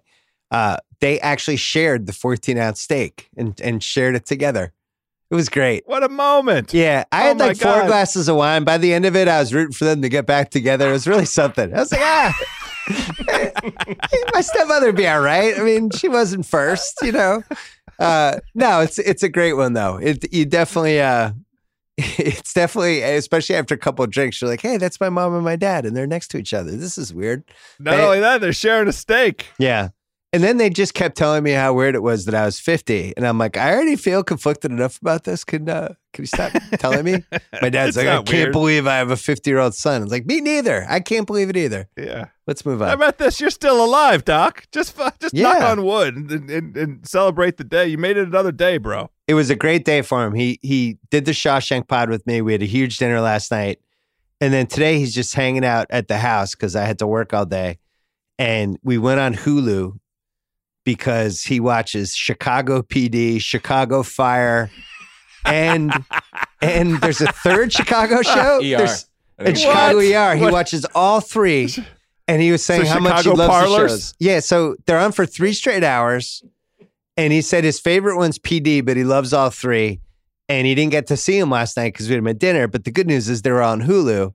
So I set up Hulu for him as I was leaving, and he was trying to figure out did he want to go PD first or go in the order of the shows. I was confused. He said they have they'll have crossover episodes or there'll be plots that'll Wh- wh- why not? Why not? um, we also we were driving yesterday. We went to uh, Ben's football game, and there was a billboard for Bluff City Law with Jimmy Smits' new law show. Okay. and sure. I, I I jokingly was like, "Dad, that looks like a show you'd watch." And he's like, "Oh, it's on my DVR season pass." Like he he's locked in. It is so funny to know somebody who's the exact audience of all these shows that uh, you wonder who the hell's watching them. It's my dad, Well- and ten years from now, it's going to be you and me. Can we tap the brakes on one thing? What? Why does the city of Chi- Why are there three Chicago shows? It's it's I un- like Chicago. it's unclear. Chicago's a great city, but what does it really need three three shows that cir- that revolve around their their public services there? Well, I I haven't just been to Washington D.C. I feel like I can ask this. Why hasn't there been a Washington D.C. show like that? Well, like, that's that's West Wing. West Wing is the yeah, but I'm saying it's DC. always I mean, it's always politics with DC. Why I would watch Washington Fire or DC DCPD. sure. That, No? it's, it's it's a great point. It's a great question. It's a beautiful city. It would be easy to replicate uh, wherever they film these things. You can Yeah. try and get authentic with it. Put some Ben's Chili Bowl into it. Whatever else. I think Sure. Chicago. I- I, we're ready. I think Chicago is be, is kind of middle America. It's it's kind of the New York of of the middle of the country. And maybe that's their think thinking that's with true. Chicago. Yeah, but I mean, that, I think Yeah. that they must feel like it it reaches the most states basically with people who are like okay with Chicago. Whereas like New York or LA, that's got the backlash with certain parts of the country. I don't know. I don't want to step on our picks, but I really am interested. Does that mean then, if if your thesis about why Chicago is an attractive destination for these shows as as the site for where these shows take place, is it is there a Midwest sensibility? Like, do they talk with the accent? Do they are they know. all nice to each other? Is that is that all part of it? I don't know. I can call my dad after we do picks. And first of all, I really want to find out what happened on Chicago PD. How I had I had no idea that they the three were in a row. It's three straight hours of PD, fire. What's the third one? I think it's ER emergency. I'll look at it. ER. Emergency Right. something. It's three hours in a row of set in Chicago with different things going wrong. This is NBC's entire night on a on a Wednesday Chicago night. Med. Chicago, Chicago Med. Med. That's what it is. Chicago Med. Yeah. In related news, how did NBC do at the Emmys? Yeah, well, I don't think they cared. They're making money. I mean, none of the networks win Emmys anymore. Now, now it's all the niche shows. I think we have a better chance than ever. Maybe Uncle Rick's um, Amazon show will finally be a major hit. Well, that that's a good segue to the picks because that's the only pick we lost last week. We got we got hosed on uh, uh Veep. We got hosed on JLD and Veep. I know, you know, and it was one of those things watching the Emmys. The f- when Fleabag won for like writing or something, I was like, "Ah, we're gonna lose." It was like if they, if Fleabag's gonna win that award, and or it was like director. It was it was one of the ones I wasn't, but it was clear the uh, the Academy was aware of Fleabag, and at that point it was a game over because Fleabag was a really good show. But we did we actually did a hottest take the new, the new podcast we have, which I'm excited to have you on at some point because you have a slew of hot takes. But we did a I hottest take this week about Chris Ryan has a theory that there should actually be two Emmys. Should be a March Emmys and a September Emmys because these shows are so so short now. It's almost stupid to just have one Emmys. This is six, seven, eight episode seasons. Like why that's that's you know. not that's not a hottest take. That's a brilliant idea. It's pretty good. And you know who would probably go for that? That's the Emmys, the Emmy people. Like it really does make sense. And you know, you you can stick it in uh on a Sunday night calendar that where it's not interfering with whatever the HBO popular show du jour and it's not interfering with with uh you know whatever. It's it's just college basketball at that point. You know NBA basketball hasn't really been ramped up to the to where it's there's going to be any conflict. A Sunday night you know the Emmys can have two Sunday nights. Why not? Well, my tweak was add a third Emmys. That's just the networks. They, so that like Oh. Chicago PD could finally get its due. It's never going to beat Game of Thrones, but it might have a chance against Blue Bloods, you know, Yeah. or Grey's Anatomy. Chicago Med yeah, It's it's like Chicago it's, Med up against uh CSI where where are CSI is everywhere now right yeah. So basically, the Premier League and La Liga would be these other two Emmys with all the best soccer players, and then the MLS would be this network Emmys that we'd have in June, where it'd be like, oh, it's cool. Hey, Zlatan, Zlatan, whatever his name is. Oh, cool. MLS guys. Hey, Yeah. they, we got a sellout here in Seattle, but it's not really the best talent. It would be the same thing for the network Emmys. Just get I mean super it would excited. be CSI NCIS uh Big Bang Good Guy, Theory. isn't that a show Big Bang Big Bang- Theory, well yeah right right and all the Chicago shows all that stuff. So that'll be good. Hey, we're teaming up with FanDuel to give you a chance to play fantasy football against me, Sal, the trifecta, and Not House. The winner gets to fly to Puerto Rico to be our official correspondent for FanDuel's World Fantasy Football Championship Live Finals. You get an all expense paid trip to enjoy four days worth of WFFC events in Puerto Rico, including an exclusive beach after party with live performance by Ludacris. We still don't know what Harry's going to be doing. We might send him though. Uh, go to fanduel.com slash ringer to enter and draft your week four fantasy team before games kick off on Sunday. House, I finished 39th last week. I actually was in the $15 money range. But here, I'll give you two names I'm looking at this week before we get to the picks. And one is tied into our picks. go I just put Mahomes every week now. They can't make the salary high Yeah. enough. It's like, guess Right. what? Guess who's going to throw for 350 yards and at least three TDs this week? Pat Mahomes. So you can you can try to psych me out. His salary is 9,200 on FanDuel this week. I'm I'm not not even blinking. The other one I like. This is a cheaper guy. this guy Preston Williams on Miami, who I just picked up in the fantasy league, my West Coast auction league. Josh Rosen Mm. has known him since high school. Um, threw to him 12 times last week. Unfortunately, four were completed, but he is the only bright spot on this Dolphins team, and he's going for a a tiny 5.2. So he's almost half the price of Mahomes. But I, I think he's going to end up being the one bright spot for the Dolphins. At least that's what I'm banking on. But anyway, you can play against me, Sal, in the trifecta, not House, in the Ringer Listener League on FanDuel. It doesn't matter if you missed last week. You can still take home the top prize. Go to fanduel.com slash ringer to enter now. House, if you want to get in this, tell us at some point. Yeah, I mean, I want in. Okay, let's uh let's talk about football here. So through 3 weeks road teams 31 16 and 1 against the spread house. Underdogs Yeah, underdogs are 27 20 and 1. So this is a variation of what seems to happen every year the first few weeks where nobody knows who's good so the underdogs tend to cover more the road teams we always overrate early and you know it just doesn't matter. But now we're heading the point where home field starts to matter a little bit more. Zigging when everybody is zagging starts to matter more. People start to think they know the teams and then that's when something weird happens. I've never been a huge fan of week four. It always scares me. Are you more confident than i am in week four? No, no. I had a very hard time finding two games that I like on this slate. I I had an easy time coming up with a bunch of stayaways.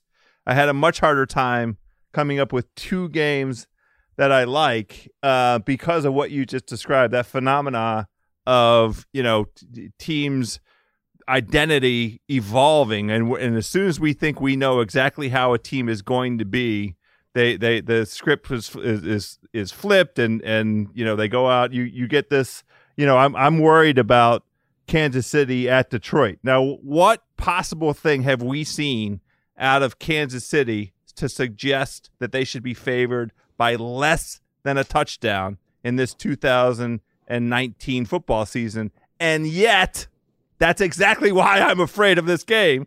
Detroit has played well uh, in its two games on the road, and it also held serve against the Chargers, a quality team, a team everybody's penciled in for the playoffs. So now all of a sudden, I'm looking at Kansas City against Detroit. I love the fact that it's a one score game. It feels like value. I just can't pull the trigger on it. So this is this is that I'm using that as an example of of what I'm concerned about with this week four slate. All right, I'm glad you brought that game up. So the Lions, 2 0 and 1. Arizona week 1, they're up by 18.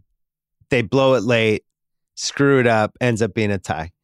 Week 2 they play the Chargers and we did a podcast together that night in DC with House.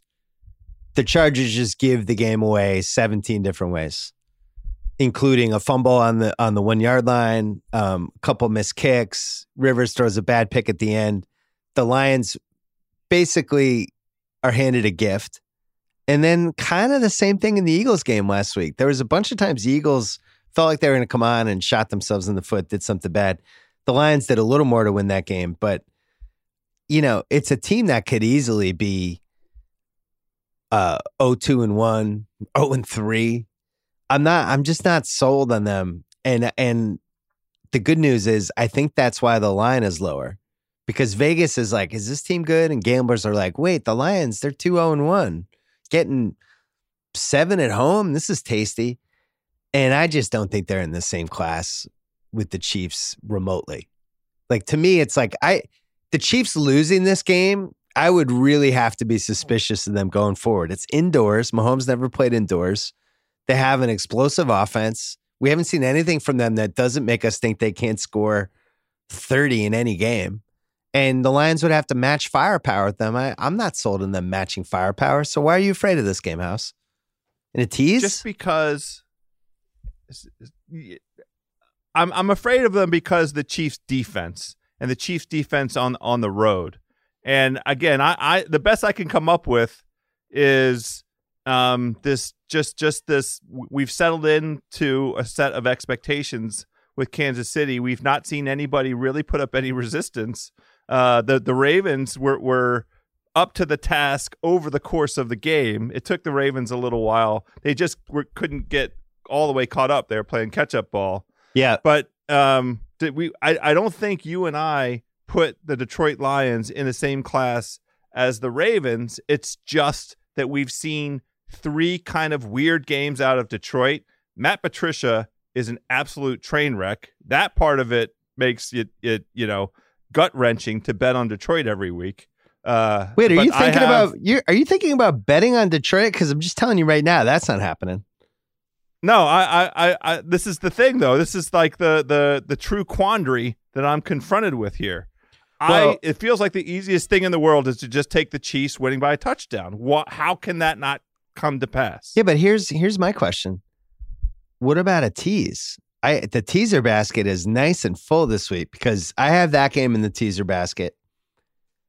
The Rams right now are laying nine to Tampa. So it'd have to be a six and a half point tease because you know I hate teasing things to three. I got to get it to two and a half. So they'd have to win by three. I've watched weirdly a lot of Tampa the last couple weeks, including every play of the Carolina game, which Cam lost that game more than the Bucs won it. Cam was just awful. And then last week, the Giants, they couldn't put freaking uh, Danny Dimes away. Barkley goes out in the game. They have a double digit lead basically the whole game. They blow it anyway. And now they're going to the Rams.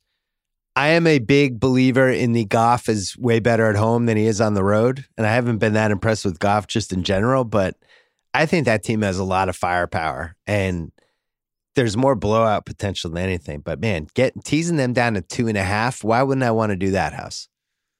Okay, now now you're talking my kind of language. This is something I can get behind. If we can bring the Chiefs all the way down and the into basically you take them from six and a half down to a half point, so that's that becomes a pick 'em, and you grab the Rams nine and a half and get them down to. Oh wait a minute, No, Uh, the- the Rams I see it at nine and a half. I have the Rams at nine.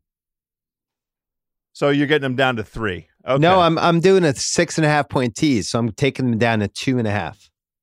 Oh, so we have to pay a little juice on this then. No, not to- necessarily, because there's a third piece to this. Oh, you're gonna do three team teaser. Oh Lord have mercy. Yeah, right, I'm listening. yeah. So six and a half point tease is plus one fifty if you hit all three. All right. So there's two candidates for the third spot. Are you with me? The Rams will beat the Bucs by three points. It's a trap game for the Rams because they play Seattle next Thursday. We're acknowledging that. I agree with you that we haven't seen the best of Goff yet. I thought we were going to see a bigger Goff last week against Cleveland. I admired though the gutsy performance, the gutsy win, and letting Cleveland just beat themselves. I don't know why that game plan couldn't work in L.A. L, the the Rams need their fans to show up. They need that home field advantage to really come through uh, and carry them through. That's the way that you avoid a trap game and just go win by a field goal. Okay, I'm there with you.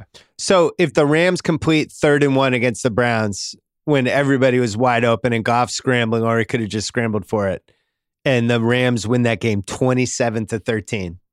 So they basically screw up that one play. They would have. They probably would have scored. Let's just say that drive goes differently and they win by fourteen. Do you feel differently about having any fear whatsoever with the with the Rams? Because I don't, and I actually thought the Rams kind of dominated that Browns game. Their defense is, I agree is that- better than I think they're getting credit for. And I also think with those three receivers, 20 points is about as low as they're going to do in a game, you know, because all those guys can get open on any third down and somebody's going to be open and make a play.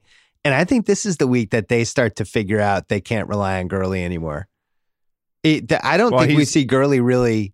I'd be shocked if we saw him that much this week because they'd want to save him for Thursday anyway. But I would use this week as a week to use Malcolm Brown and Henderson, the uh, the the rookie, and just see what I have with those guys, whether I can actually count on them. But so Well, okay, good. So that's it. That, that I I voiced the concern. I'm over it. I'm agreeing with you. But this we like the Rams. this is the concern of week four. I don't feel good about anything, which which we're gonna have to Right. talk about whether we can scale back on million dollar picks for a week if we don't love the slate. So the third team, the possibilities are bring the Patriots down to a point. Here's the case for the Patriots really quick. Don't think about the whole the Bills have a good defense thing. everybody's gravitating toward the Bills' excellent defense, home field advantage, all that stuff. My question is I think the Pats have the best defense in the league. And if it's not the best defense in the league, it's in the conversation for best defense. The Bills are not going to be able to run the ball on them. Frank Gore, I saw some stat this week. He he is last in the league in tackles broken. I just think he's at the tail end. Uh, I know he's putting up stats. You don't have to throw the stats at me. I get it. I just I I watch football every Sunday. This is not somebody that is going to like gash the Patriots defense.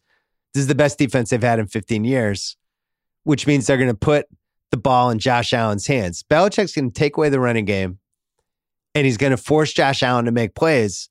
And from what I've seen from Josh Allen, even though he has the ability to kind of rally at the end of these games, just the four quarters of consistency and not fucking up, he can't help it. He fucks up like three, four, five times a game. A game, he'll just make a terrible play. So I think the Patriots defense can cover this by themselves. Patriots offense, James Develin's out, which is really going to hurt them from a running standpoint. But I also think it's going to make them uh, do a little more like that James White, Rex Burkhead, running backs who can catch the ball in the backfield kind of offense. And I think they'll do enough to win, but I think the defense wins this. How scared are you of the Bills? Um, not scared. Uh, and and you touched on this with Josh Allen. The the Patriots right now lead the league in pressure rate on the opposing quarterback. Uh, Josh Allen had uh, one opportunity against the Patriots last year. He he he wasn't able to play in the first game. He was hurt. Uh, he was 20 of 41 for 217 yards and a touchdown to go along with two interceptions in that game. I expect a repeat of that. That version of Josh Allen that misses guys. You in terms of of you know the four or five tough Josh Allen plays. The thing that he loves to do is overthrow somebody. I mean, there were many many moments during that game last week where I thought our little parlay. We had a parlay on the side Yeah. with the Bengals winning outright in Buffalo. That was a very live play. They took the Um, lead. all- all- they were up. Yeah. It was a live play all the way through. The the Bills defense bailed them out, but uh, that that is not going to be an option against Tom Brady and the New England Patriots this week. So T T I I had this this is one of the two games that I felt like uh you know was worth talking about that I like this week. I like New England in this position.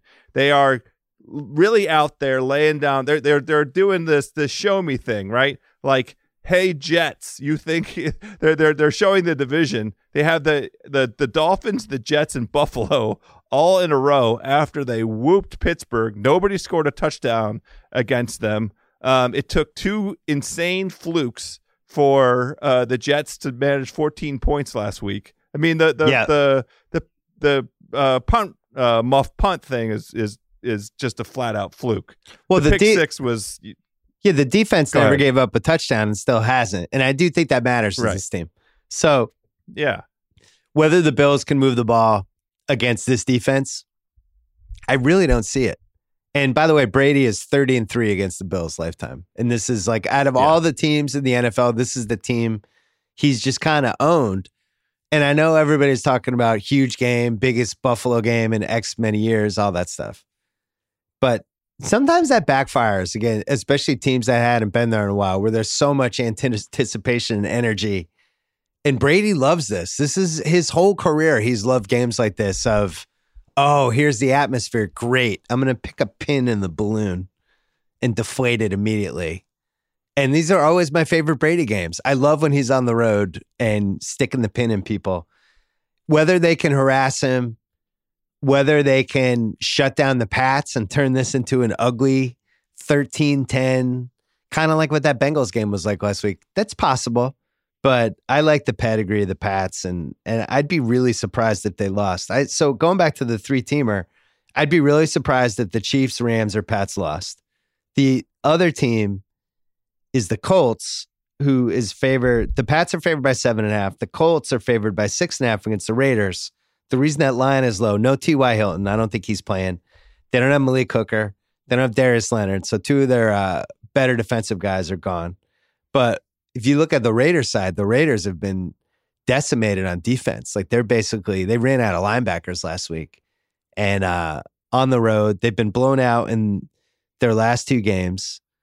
And we believe that Jon Gruden was this guy all along. There's some trap game potential for the for the Colts because this is an allegedly, you know, an easy game before they have a couple of big ones coming up. But at the same time, I think because they're banged up, um, I don't think this game will be easy.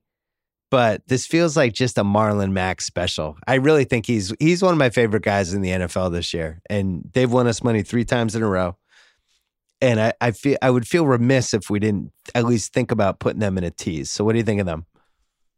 Well, I'm going to bet them outright to cover the six and a half this week. That that's the the the the games. I have three games that I have conviction. Uh, you know that I have a strong feeling for. I like Dallas beating the Saints this week in the Superdome uh, in prime time. I know how insane that is. There's a bunch of stats that say that Dallas uh, doesn't play well uh, against New Orleans. I think this Dallas Dallas team is just a, a, class above New Orleans, and New Orleans had that uh, you know classic. Our guy got hurt. Let's rally around.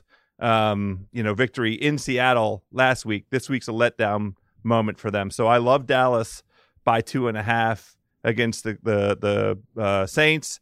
I um, really, really like this Colts game uh, at, a, at a single score position. And then the Patriots, I was going to buy a half a point. So the Patriots are only fav- favored by seven. Those are the action. That's my individual action.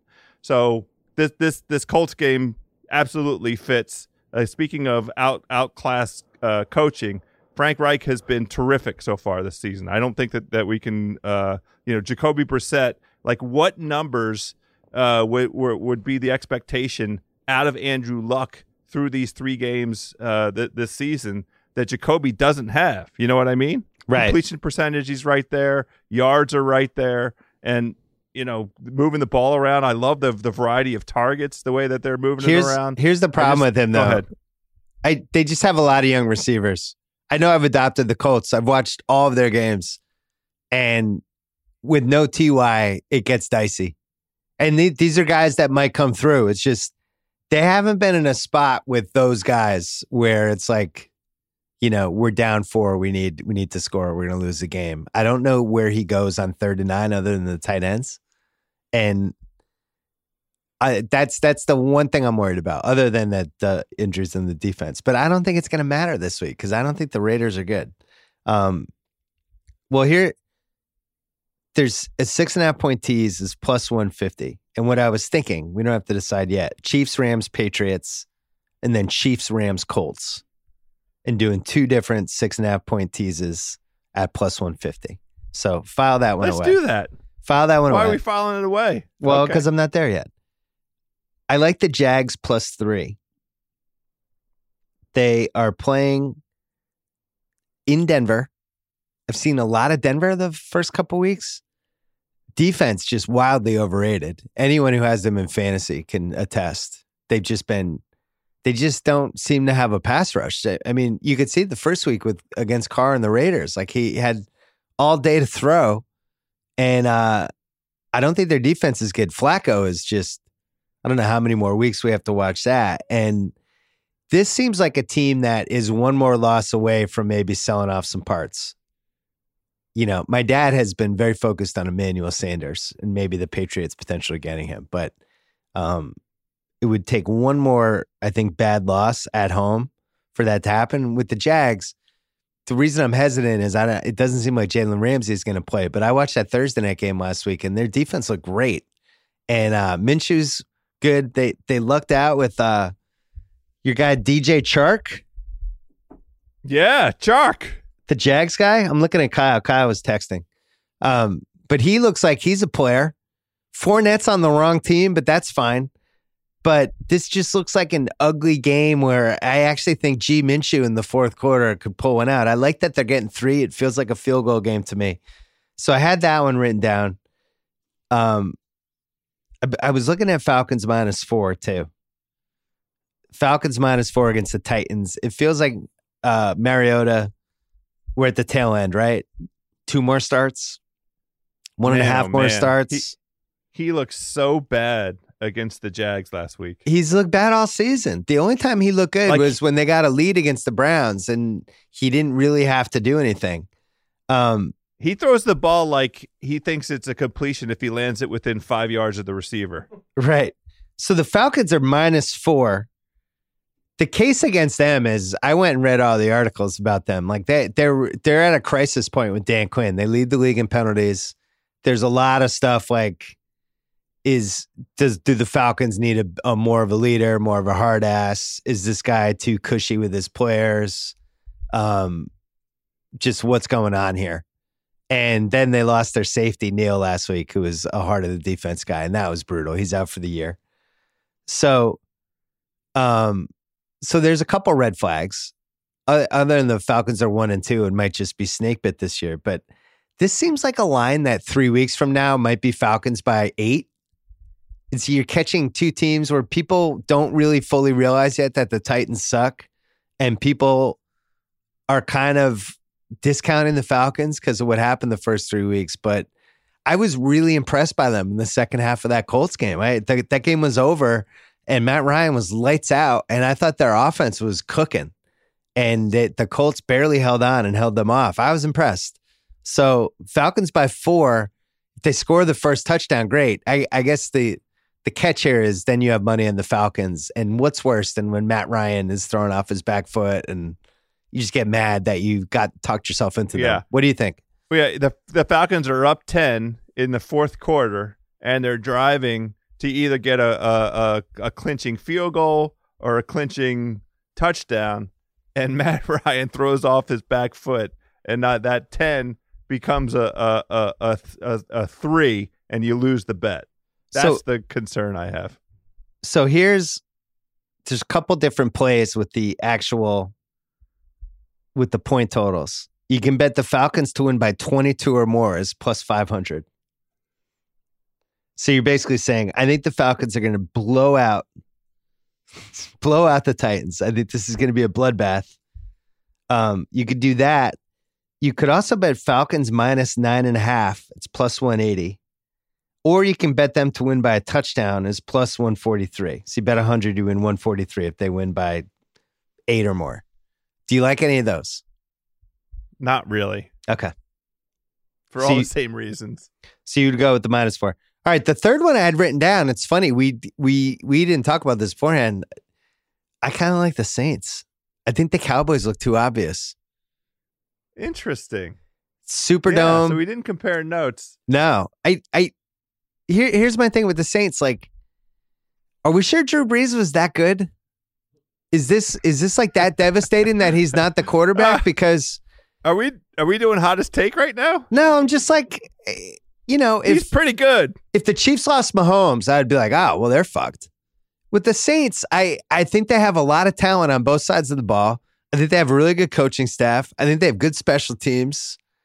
They can kind of absorb this. Bridgewater's a B minus, a C plus, a C, whatever. He's not terrible. He got the game ball last week. It seems like the, his teammates really like him. And I thought this line was going to be like Saints by two. It was, I was four and a half points off the line. Cowboys getting a lot of credit for not really doing anything yet. They beat three teams they should have beaten. Yeah, but they scored 30 points each time. They took care of business. That's that that's what you get credit for. They that's took care of you business against shit uh, teams. Now they have to go the, yourself. Yeah, but they're now they're in the Superdome. This is totally different. This is like a real game. Yeah. I mean, we we uh ha- ga- have been giving the Rams credit for taking care of business against crappy teams. We're not going to do Yeah, it but there Dallas. But the Rams made the Super Bowl last year. What the fuck has Dallas done?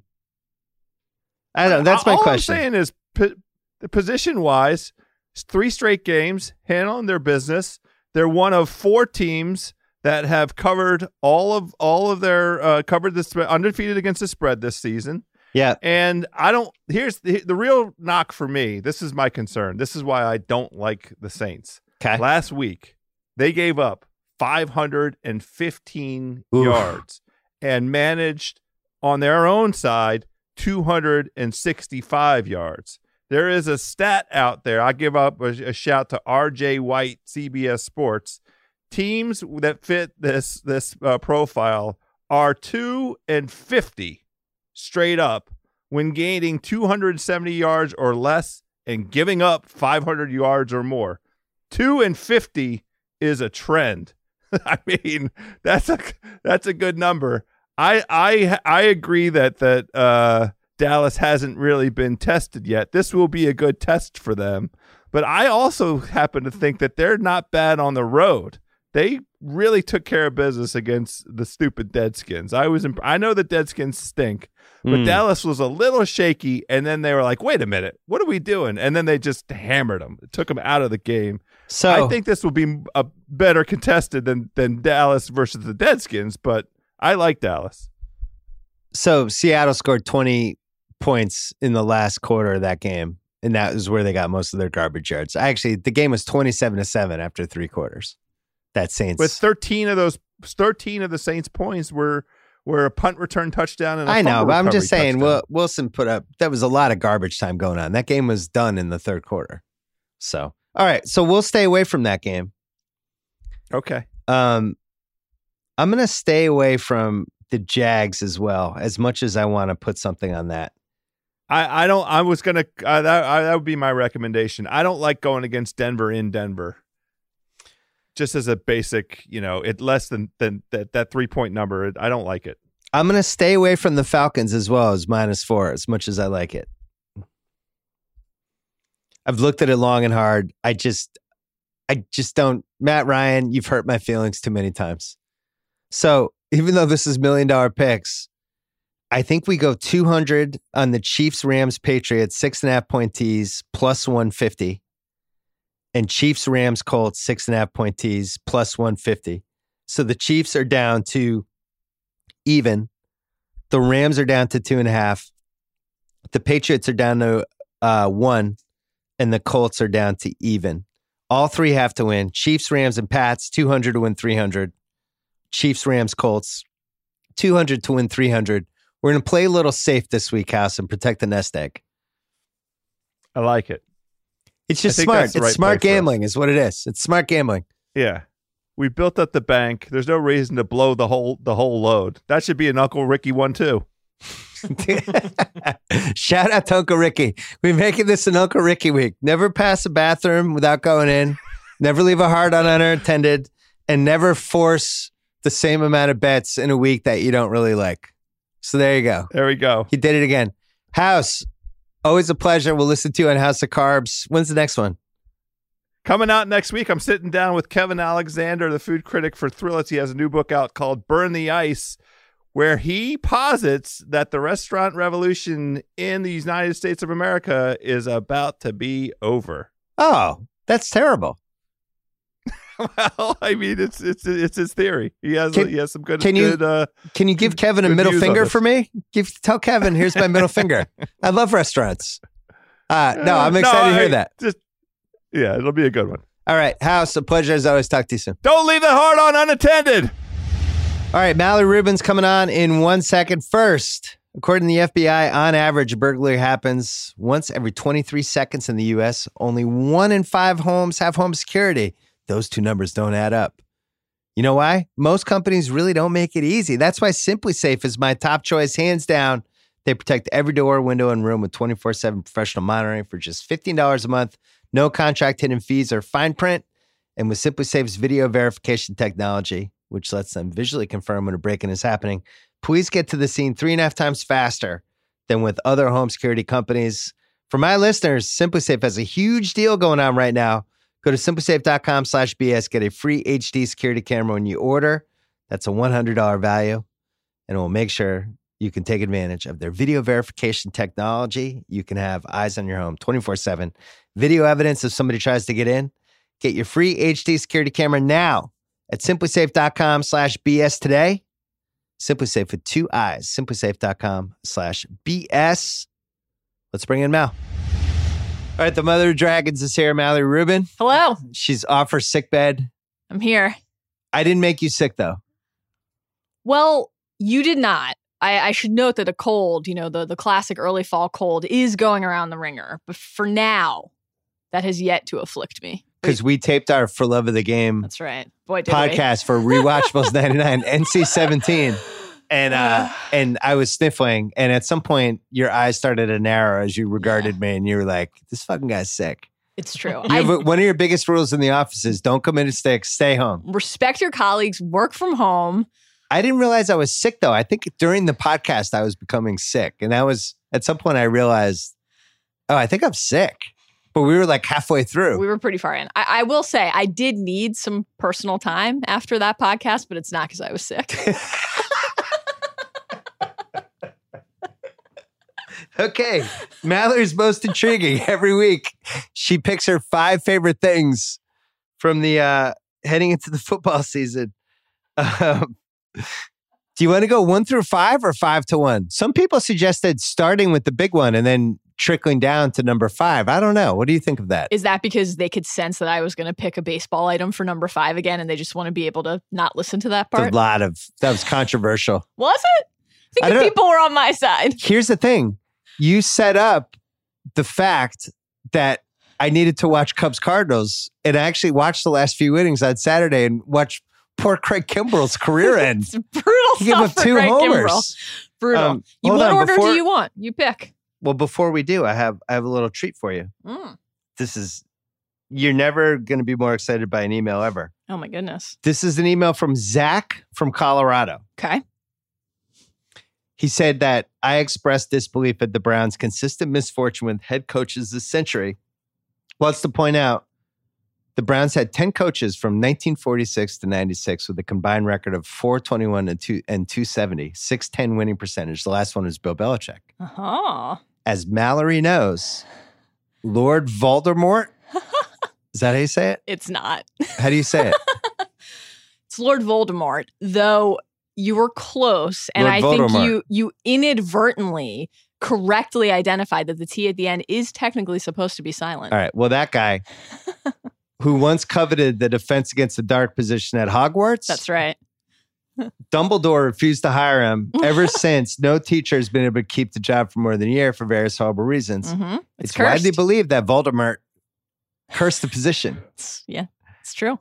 He proposes did this happen when Belichick got fired by the Browns? They've had 11 coaches, and first the team went defunct. Mhm. They brought it back. They've had 11 coaches in 20 years. These coaches, uh, the last one being Friday Soup Kitchens. These coaches are combined 96 and 226, 425 winning percentage. He says Bill Belichick is obviously the Lord Voldemort of the NFL. How likely is it he placed the dark magic curse on the Browns?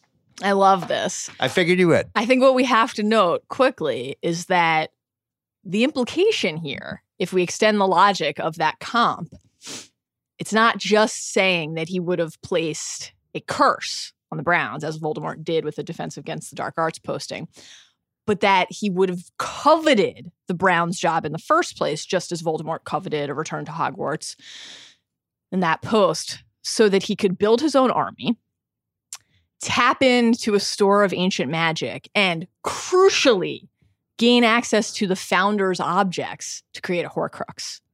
Do you know what a horcrux is? I have no idea what's going on right now.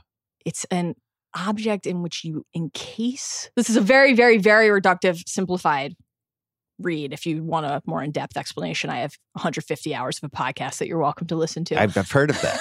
yeah. it's an object in which you encase a piece of your soul so that you can be immortal, tethered to life should your body be eliminated. Is that what he did with Tom Brady? Well, listen, There's something here. I think we might be onto something. There's here. something here. Marinate on that next week. You can really give us your full take. And then the only other email that I thought was worth mentioning was from Adam Gropper with two P's. Mhm. He said, I've been listening to the Bill Simmons podcast for a long time. I've never enjoyed something more ever than the Jewish athletes discussion with Mallory. Please make this a recurring thing. It was amazing. Shana Tova! Exclamation point. Shana Tova. So Shana there you Tova to you. So you have those two. We Thanks. do we do have some fodder for for Jewish talk this What is it? week. You know, Alex Bregman, he's making a late push in the MVP race. Bill. Oh, I don't want to have this argument Yes. with you again, but I do want to note that the modern age Hebrew hammer Alex Bregman has crossed the 40 home run threshold. He's north of eight war. by your logic, you'd look at the wins column. The Astros are gonna finish probably with the best record in baseball. He's making a case. He's winning some people over. Trout, of course, injured, sidelined. Just throwing it out there for you. You mean war certainly ha- a more compelling argument than your DJ LeMahieu one. I'll just I'll say that. I was just throwing out guys on good teams. hmm Yeah, I know. I do we trust war? Because Cole's war is lower than like Mike Minor's war. Mike Minor had a great season. Uh, Cole's like Cole and Verlander. How do they not have the best war of all the pitchers? I don't understand war. Um, I was right. A lot of people emailed and said it was great to hear you be so right with the Mike Trout MVP thing. I felt bad for Mallory how wrong she was. Was was the common refrain. Were these people that you met in your new They're just- AARP group now that you're 50? Hey. Here's the best case I heard for my case. Nobody supported your case. No, a lot of people did actually. Okay. It actually does the Angels damage for Mike Trout to raise their ceiling from 62 wins to 73 wins because all that does is is make their draft pick not as good. Right. And why would anyone want that? Like, oh, great. Now we don't get the third best minor league baseball pl- or college baseball player, whoever, high school player. Now we have the eighth pick because this fuckhead c- took us from 63 to 73. Yeah, and they famously do a great job of building talent Oh, in the don't farm system I and thought- thought developing that was a good it. so- Look, you want to reward losing. I think that's great. You fit in right with the culture right now in 2019. The Bill- participation trophy generation where Mike Trout is an MVP. Bill- Congrats, Mike. Your team went 72 and 90. Bill, I have great news for you. Yeah. I've prepared another baseball item for you today. Great. Let's go. Mallory's most intriguing. I had such a good time chatting Boom. with you about America's pastime last week. I, I just couldn't resist the urge to do it again. Okay. We're going number five. Number five. Let's go. Can Pete Alonso break Aaron Judge's rookie home run? Oh. I'm actually excited about this. This you know, I love records. This is dope. this is it's a dope. good one. So, quickly to lay the groundwork, Pete Alonso, the pride of the New York Mets, currently, this is, we're recording this on Thursday afternoon, currently has 51 home runs. It's amazing. Okay. So he has four games left. He needs to hit one more home run to tie Judge's rookie record, which was 52, set in 2017. And he needs two, obviously, to break it. Now, obviously, the Mets are not going to make the playoffs. So they were in it until this week, which is an incredible achievement. Despite the overall disappointing season, They've been eliminated officially, right? Yeah. Yeah. Alonso, runaway winner for NL Rookie of the Year. DeGrom in the running again for Cy Young. I can't wait to hear how you feel about that. Nobody turns it on more when their team's out of the race. Does he going to start twice now that his team's been eliminated? He loves the quiet of 10,000 people in a stadium against a bad opponent. Oh my God. Pete, whether you like the Mets, whether you hate the Mets, whether you Mm. care about baseball or not, Pete is unambiguously someone who everybody can celebrate and get behind. Why? Because records and milestones are cool, right? And this is an incredible achievement. Just breaking the Mets record, which he did when he got to 42. The prior Mets record was 41, Beltran and Hundley. Amazing. Again, he's a 24 year old rookie, nicknamed Polar Bear, delightful nickname. Big and goofy. Also plays really well.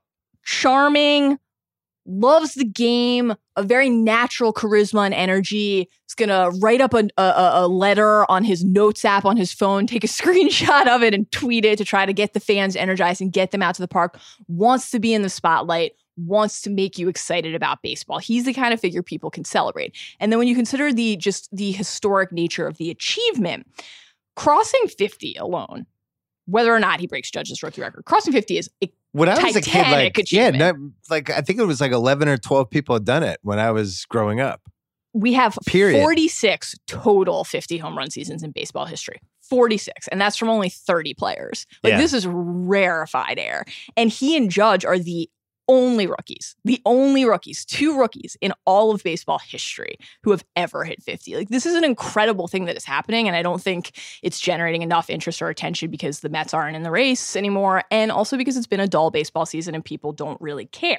And then I think the other factor which was also true for Judge in 2017, is that we're in the juice ball era. And so every home run achievement right now has this asterisk tacked onto it, right? Well, sure, but the ball is juiced. I don't know what to make of strikeouts or home runs anymore and how to put them in any context. Well, Like looking at Verlander and Cole's stats as we're heading to the end, it's like, I don't know what to make of this. Like Verlander's got a, a 0.78 whip, I know it's on. but he's given up what, 35 homers? And it's like, it's the weirdest pitching season I've ever looked at in my entire life. We're totally in the three true out, the three true outcomes era of baseball, right? And We already were, and then obviously the juice ball is a compounding factor there. So we've shattered this season the overall record for across baseball for all for home runs 6624 currently entering play today the prior record was in 2017 the judge season 6105 so that is like well above that pace already Right. Manfred, Rob Manfred, the commissioner, already out there talking about how, oh, you know, the requisite quotes about how they're going to need to examine the ball, make some adjustments, preserve the integrity of the game, whatever. Like, here's my thing about this who cares about whether the ball is juiced or not? Pete Alonso is a star. This is something that people can get excited about. Something happening in baseball that people can celebrate and that can bring you joy is a good and special thing. And I wish we had more things like this right now. And also, nothing in life or in athletics can be divorced from the context of the moment. Nothing. Like you you can't play baseball in a vacuum. You can't choose what era you're in, right? You can Yeah. only do the best with what you're given and with what the what baseball they're throwing your way when you're up at the plate. And Pete Alonso might hit that baseball over a fence 52 times this year. That's fucking incredible. Can I bring one more point and then we have to move on? Please. Why not bat him first? Well, If he's trying to break a record, my only goal is to get him as many at bats as possible. And if he's, you know, up fourth in the ninth inning, he's in the four spot, and it's like you got to get five. I just want as many at bats as possible. I support They're it. out of the pennant race. this is but even if they weren't i mean this is a this is a part of the overall lineup construction innovation in baseball the last few years actually zach kram wrote a great piece on the ringer a couple years ago about this when the uh, the astros move george springer one of their best home run hitters to the leadoff role Yeah. the logic is exactly what you just laid out. Why not get as many at, at bats as possible for the people in your lineup who are going to deliver the most bang? Now, of course, the point that critics of that would raise is well, you want people on base when a home run hitter is going to be up, but there are going to be people on base every other time. You're just increasing the sheer volume of the number of times that that person's going to bat. That is objectively a good thing The move is to bat the pitcher seventh, and to make sure Seventh, eight- not eighth, because you want sure two people. eighth eighth is uh, a good set. Eighth and ninth are actually good hitters in front, so they Mhm. can't just like walk them and get to the next one. Or better Just- yet, Turn the bats over. get rid of the pitcher batting entirely. Yeah, I kind of Bring the it. DH to both leagues. It and brought us the Colón go. home run, which was the most exciting thing that happened this decade. That's true. and my Great son point. still talks about it reverentially. All right, number four. Number four. This one is just for you. Yeah. And of course, for all the Josh Allen fans out there in the world. Okay. Can the 3 and 0 Buffalo Bills, I want to be clear here, not win against the Patriots, but can they put up a respectable competitive showing against the Patriots? And specifically, can they put a dent in that Patriots defense? Because despite how weak the Patriots schedule has been so far, the defensive achievements are getting to the point where we're going to have to start talking about all time defensive metrics. I would love for that to stop as quickly as possible, right? I think most of us would, other than you and Kyle. I think it's wonderful, and we're still mad at Gunner for ruining our touchdown streak. Our touchdown streak God was great. it, No, it's a good one. This is a nice test of Josh Allen. What's what's he got? yeah. He doesn't have to be amazing, but it's like, what do you got? This is a nice moment for you. Let's see it. The Bills are definitely one of the most pleasant surprises of the season, right? Now, much like the Patriots, the schedule has been weak. So the Patriots have beaten Steelers, Dolphins, Jets. The Bills have beaten the Jets, the Giants, and the Bengals. Not exactly like stiff competition there on either side. I don't think anyone really thinks the Bills are going to win, but it's just a question of can they hang in? Because if they can, given what the rest of their schedule is, the rest of the way, they're in line for a potential eight or nine win season, which means they're in line for a potential wild card berth and a playoff spot. And how they perform this week against the Patriots feels like the kind of game that's going to tell us about what they're capable of the rest of the way. Well, there's only six above 500 AFC teams right now. And then if you look at the one and two and under teams, there's really only the other two possible playoff teams. Right. So they have a really good chance to make the playoffs regardless of what happens. The other thing is, of course, this game is in Buffalo. Yeah. Tom Brady has not had great games on the Brady scale in Buffalo in recent years, but more importantly, what happens when the Patriots play in Buffalo? Bills fans throw dildos onto the field. Okay. This is now a proud, long running tradition. We had one in 2016, one in 2017, I believe three. Three in 2018. Triple dildo game. you have all sorts of questions from people. How are they smuggling them in? Folks, I got news for you. The whole point of a dildo is that you can stick it places. That's how it Oh. works. Okay. Will we How are they see- smuggling them in? I don't know. will we see more dildos thrown onto the field or touchdowns from the Bills offense against this Patriots defense? That's one of the things I'm watching Oh, wow. for I would say this that- weekend. I would say the dildos are like one and a half favorites over the touchdowns. I'd say at least four. Dil- it's a four dildo game, Four dildos? and I would say there are one and a half touchdowns possible for them. So maybe they're two and a half point dildo favorites. I love it. I love it. The over under for the actual game is what, 42?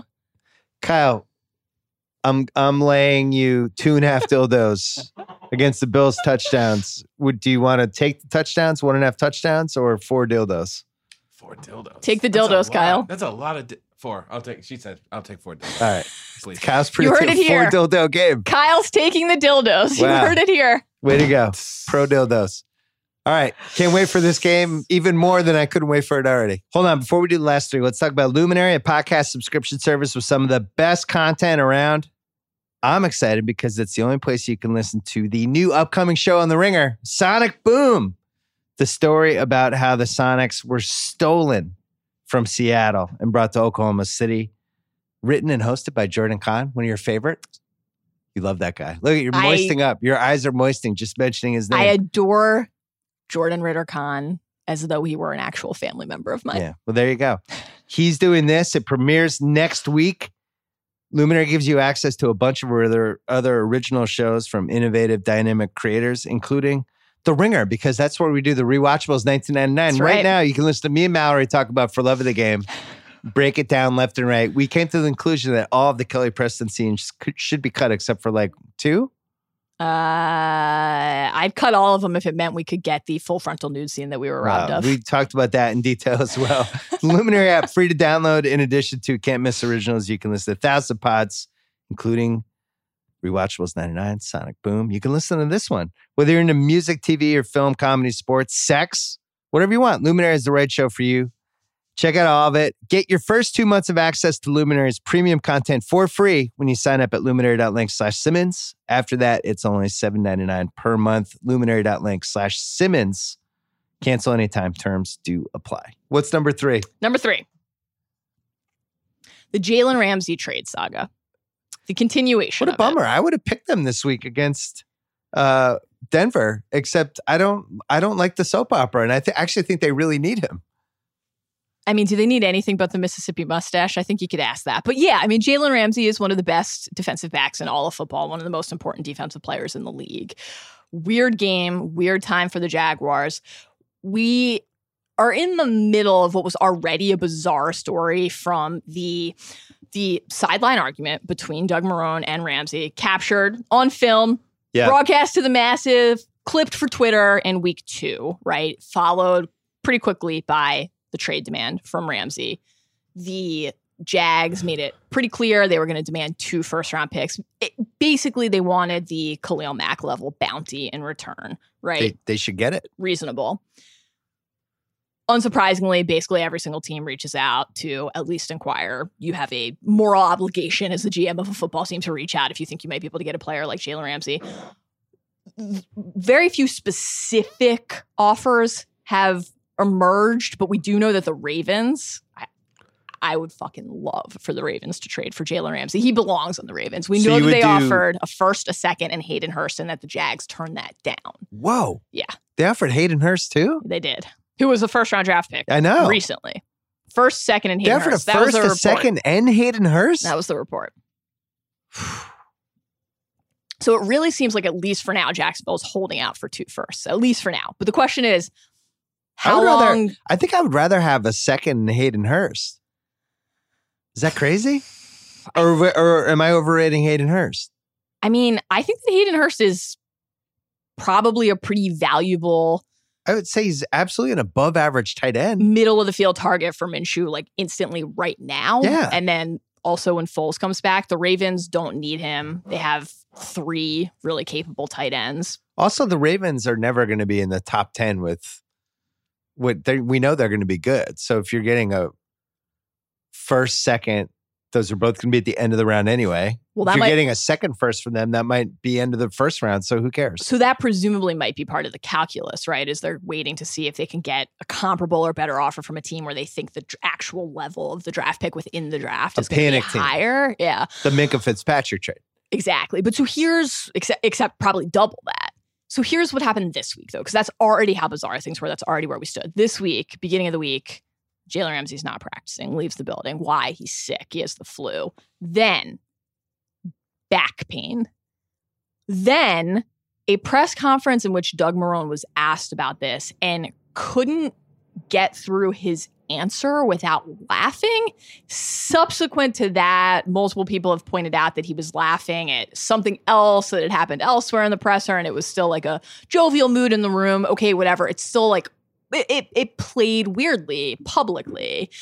And now Jalen Ramsey is on leave because he's going to Nashville for the birth of his second child. Now, Now he's apparently taking 12 week parental leave. he should be with He's his coming back for the playoffs. he should be with his newborn child. I fully support it. I am I am dreading how that particular aspect of that is going to become a story if he's not playing this weekend or for however long moving forward. It just feels like even though the Jags had a good showing on Thursday Night Football against the Titans last week, won that game, looked like things were maybe moving in the right direction. Minshew is genuinely an exciting player that people seem to want to rally around. Just seems like this is totally untenable. And so I think if he's not there Sunday, even if the reason is, again, to be clear, a good one that I support, it seems like this is going to continue to fester and Cut the cancer, it's just going to be cut it out. it- it's going to be something that they have to This sounds like- resolve, unless they can convince him that this is a place that he still wants to be but he's giving he's giving interview quotes he's going on podcasts and saying this isn't about anything except for the fact that I don't like this organization right he specifically said it's about a divide that he has with the front office like he and Tom Coughlin don't like each other They, he stormed out of the meeting, they said. Mm. So you're manipulating this because you want to get him for a first, a second, and Hayden Hurst. You would drive Hayden Hurst to the airport.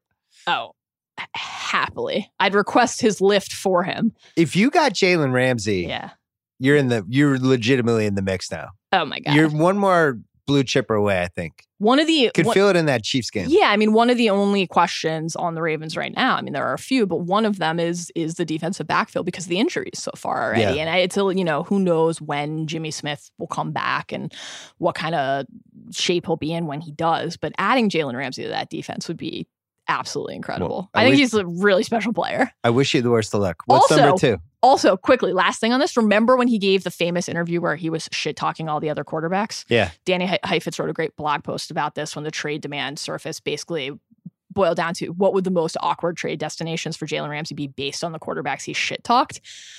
Guess who he loves?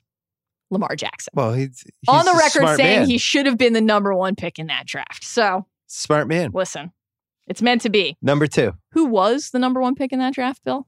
It was Baker Mayfield. And that brings us to number two. Uh, What new Mm. feuds will Baker Mayfield be involved in by the end of the weekend? Because it's getting hard to keep track of how many people he's feuding with at any given what's moment. What's the list right now?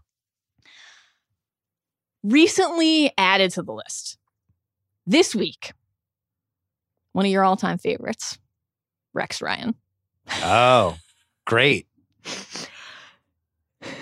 who called Baker Mayfield, and I quote, overrated as hell Oh no. on ESPN's Get Up this week. Baker Mayfield. It's a it's a pattern. It's a track record at this point. Doesn't shy away from responding to his critics, right? That's part of what makes him such a delightfully charismatic sport and media persona. He's always going to give you the soundbite. Yeah, but what's want. funny is last decade we used to call these people thin skinned. Now it's like, oh, he's you don't mess with him. It's like it's it's flipped for some reason. I think part of it is that with Baker, the way that he responds to these things, it's not like they're hurting his feelings. It's just that he wants you to know that he knows. And there's a subtle difference there that makes it not only like defensible, but kind of fun. So he Does said, he in re- respond as he's backpedaling backpedaling eleven feet and then he throws the compliment off his back foot yeah, he the insult? part of the reason that he is rushing out of the pocket two seconds earlier than he needs to on every single pass attempt. Part of it is because the the offensive line can't protect it, and part of it is because he's running after his next critic to to fire back. So here's what he said about Rex. Quote. This is amazing. Rex Ryan doesn't have any colors right now for a reason.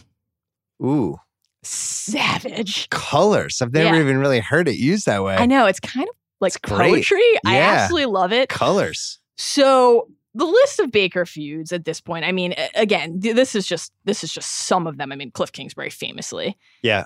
Cowherd, Hue Jackson, Gregg Williams, Daniel Jones, of course, Patterson. uh, You know, all of Ohio State, all of Kansas back when he was in Daniel college. Jones wasn't a feud though. That was Jo- just Daniel pure bu- bullying. Daniel Jones didn't really engage in That the way that bullying. allows us to elevate it to, to feud status, but I think Baker wanted it to be a feud. Oh, So, who's on the list next? Well, who are they playing next? The Ravens. Yeah. Lamar, positive guy, friendly guy. He's not taking any bait from anyone. He says, I feel he's a great quarterback. He went number one in that draft for a reason. Okay, I respect it. Great. But Earl Thomas is on this team, oh, folks. oh boy, Earl. He'll have some thoughts. I love it. He's he's talking a lot of shit this week again. I, I support it. And he has said in, in interviews this week that the Ravens, quote, got tired of all the Browns preseason hype. Browns team of the offseason. Yeah. We here at the Ringer devoted a theme week to the Browns hype. It's a great Browns reverse jinx. machine. I'm so proud of it. it worked, folks. Uh, tune in next year for our theme week on the on the Pittsburgh Steelers. Great. I don't even think we need to waste the time. he uh, Earl mockingly noted that the media was talking about Baker like he was quote the next savior. I think this has the makings of a potentially really great feud. And of course with the Browns and the Ravens, you always have all of the factors, all the histories. Of course, AFC AFC North rivals, both ho- playoff hopefuls. You have the history of relocation. I was gonna say I might have might have led with that. well, The fact that you stole their team. You specifically you tough for Natalie me Rubin to and the fan base. lead with it because it because you're acknowledging it at all complicates my ability to then speak with great emotion You're the about second spouse. Indianapolis Yeah. stealing the Colts. you're the second wife slash husband. I just it's important to me that I'm able to maintain that hypocrisy moving forward, and thus I put that third. you stole you stole them in the in the thick of the night, late at night with the Mayflower trucks. It's tough. It was thievery. It's tough. Listen, the Colts did it first. Oh no, that was the The Colts The did Colts it. did the Colts with the truck. middle of the night. Yeah, middle People of the night. knew The, the truck Browns was the were Colts. leaving. Yeah, Yeah, I screwed that up. I couldn't remember which disgraceful hijacking I was talking about. The Colts one was slightly more disgraceful. Baltimore, as a general rule, conducts itself with forthright integrity. Can you say so, Indianapolis? It's true. At least you came through the front door as you stole everything in the house. That's exactly right. The, the Colts came in the back door. Knocked, asked if the alarm was on. So Baker, the All next step for Baker, because this is always great, is to do the comeback, Mm-hmm. either insinuating or coming out and, and saying that Earl Thomas is washed up, Oh, or he's a has been, or well, you know, Earl was great back in the day. Just want, just something with a little, and Earl won't like that, and he'll escalate it from there. There will But be that that will be how it plays out. there will be something before or after this game. I feel I feel certain. Now, again, what that something is probably depends on how Baker plays, and that's a huge question. It's only week four, but the first few weeks have been, I think we can all agree, disappointing and alarming. Well, so Rosillo and Chris Long, I thought, did a good thing about this on Monday's pod, where it's kind of irresponsible to blame Baker for this, Mhm. but there's a tendency when you watch it, especially with how bad he played. But man, I think it's like 90% inability to block. Yeah. And then the coaching and some of the shit they do. I, I none of their decisions offensively make any sense to me. And it seems like his number one strength is like quick decision, get rid of the ball. And Right. that's not really their offense, which I don't understand.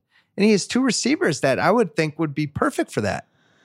Guys yeah, who I could mean, get open quickly that he could just be like, oh, that guy's going to do this. I'm throwing it. Yeah. Well, that was so so much of the hype stemmed from exactly that. You had an offense that was already fresh and lively and spry and exciting with Landry, with Chubb, with Baker, et cetera. And then you add Odell to it. It's like, what's not to be excited about? I think the fact that Kitchens is already getting questions about whether he's going to maybe give up play calling is so sternly rejecting that idea. You look at how the offensive line is playing, their inability to protect him. The turnover stuff with Baker is a little deceptive because a lot of those have come late, and people tend to say, oh, late turnovers, like he's giving the game away. It's also like late t- turnovers, it's already garbage time, you know, being more aggressive because he's trying to lead them The back. Titans, the Titans game wasn't great. They were ran out of offensive linemen. Yes. throw the second half of that game away. But at the end of the day, his passer rating is 70.3. Like, that's not going to get it done. He's uh, the next gen stats had a good nugget about how he's throwing into double coverage at a higher rate than any other quarterback. Like, that's that's alarming You know how because I that's know, about decision making. I know, but you know, but I, I think a quarterback is like a Jenga stack. And you start pulling things out and it could push them in the wrong way. But I know that he's still talented because I have him both Oh. fantasy leagues and people are trying to steal him from me now. And they're giving me these shitty offers. I'm like, I'm not a fucking moron. I'm not trading Baker Mayfield Yeah. after three weeks. Classic buy low bullshit. FYI, this is the Beckham breakout week I hope so. waiting. As a proud Odell owner in fantasy. Well, he's going against your team. well, I just hope Lamar scores more, you know? But I think this this is the I'll take one long Odell touchdown for my fantasy points and then the Browns losing in real life. That's the ideal recipe for me. all right. Well, hopefully that happens. I'm a Baker believer. this feels like a clear. Mike like Mike Evans last week, where it was like, oh, this is stupid. He's not going to keep having bad games like this. He's due. This feels like Yeah. a he's due week for. Yeah, it's just like one of those things where it feels like everything is just one degree off, and that what that one degree shifts back in the right direction, everything will click. You know, you, you noted things like his ability to scramble, his ability to improvise, the fact that he's so exciting and such a gunslinger. Also, can by definition, the other side of that coin is it means you can be a little reckless with the ball. That's part of his charm. That's part of what makes him so exciting. The fact that right now he seems to be using that not as a way to generate offense and keep the defense guessing, but to kind of respond to his own team's shortcomings because he just seems spooked. So he's leaving the pocket before he needs to. And and what happens? Like think about the the geography of the field. When you leave the pocket and you roll out, you're pretty much cutting down your reads. And so he's leaving himself with then way more often than he should be just one read or a couple Here's the other reads thing. instead of being able to scan the whole field. We've only had three games. I, I think people over. I never like to look at DVOA or any of that stuff until It's a really small sample seven, size. eight games in. Yeah. We've played. He's played six quarters. You know, and the in that He'll first game, throw it out. He'll be fine. Sunday night was weird, and they had a bad coaching plan, all that stuff. I he'll come around one of these weeks, I think. I agree. All right, let's agree. uh let's do number one quick. Number one, a quarterback that no one has ever doubted, not even once. Danny Dimes. Mm. Can Daniel Jones continue the magic in his second start? And relatedly, can Washington from the other sideline resist the Dwayne Haskins pull for another week while watching what's happening with Daniel Jones unfold on the field in front of them? Division rivals, two rookie quarterbacks, two of the top three quarterbacks taken in the draft. Obviously, Kyler was number one. Daniel Jones, famously, infamously, until last week, and now it's famously went sixth Yeah. and Haskins went 15th.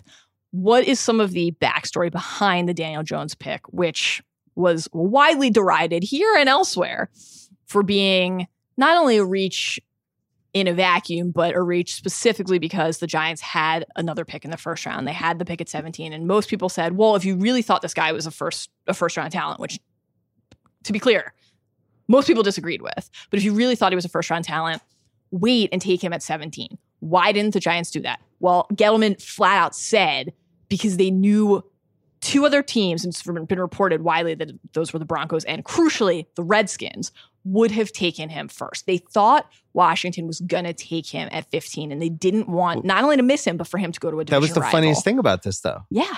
That the Washington Redskins Jedi mind trick the Giants into taking Daniel Jones. Oh my God, you got outwitted by the Redskins, and now it turns out they might not have been It's- outwitted. That's the thing. It seemed like that the entire time, right? Like it was this incredible display of gamesmanship. The thing is, we all should have known.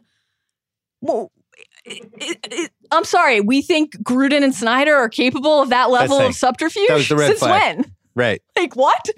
So now where are we for Washington? Not Well, how dumb were they not to trade Trent Williams? What the fuck are they doing with that? Well, Especially after what Tunsil got from the Texans. They could have gotten 70% of that. and now look now look where we are because Melvin Gordon ended his holdout this week, and that's this is now officially the last holdout Yeah. in football.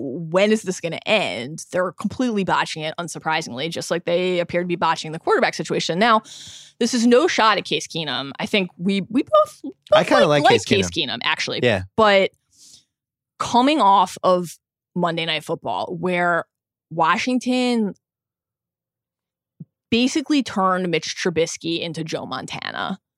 And I don't know that there's much of a greater indictment in professional sports right now than that. That He was defense, average Joe Montana. that defense, which was, was supposed to be a strength or at least an improvement heading into this year, has really been a problem all season.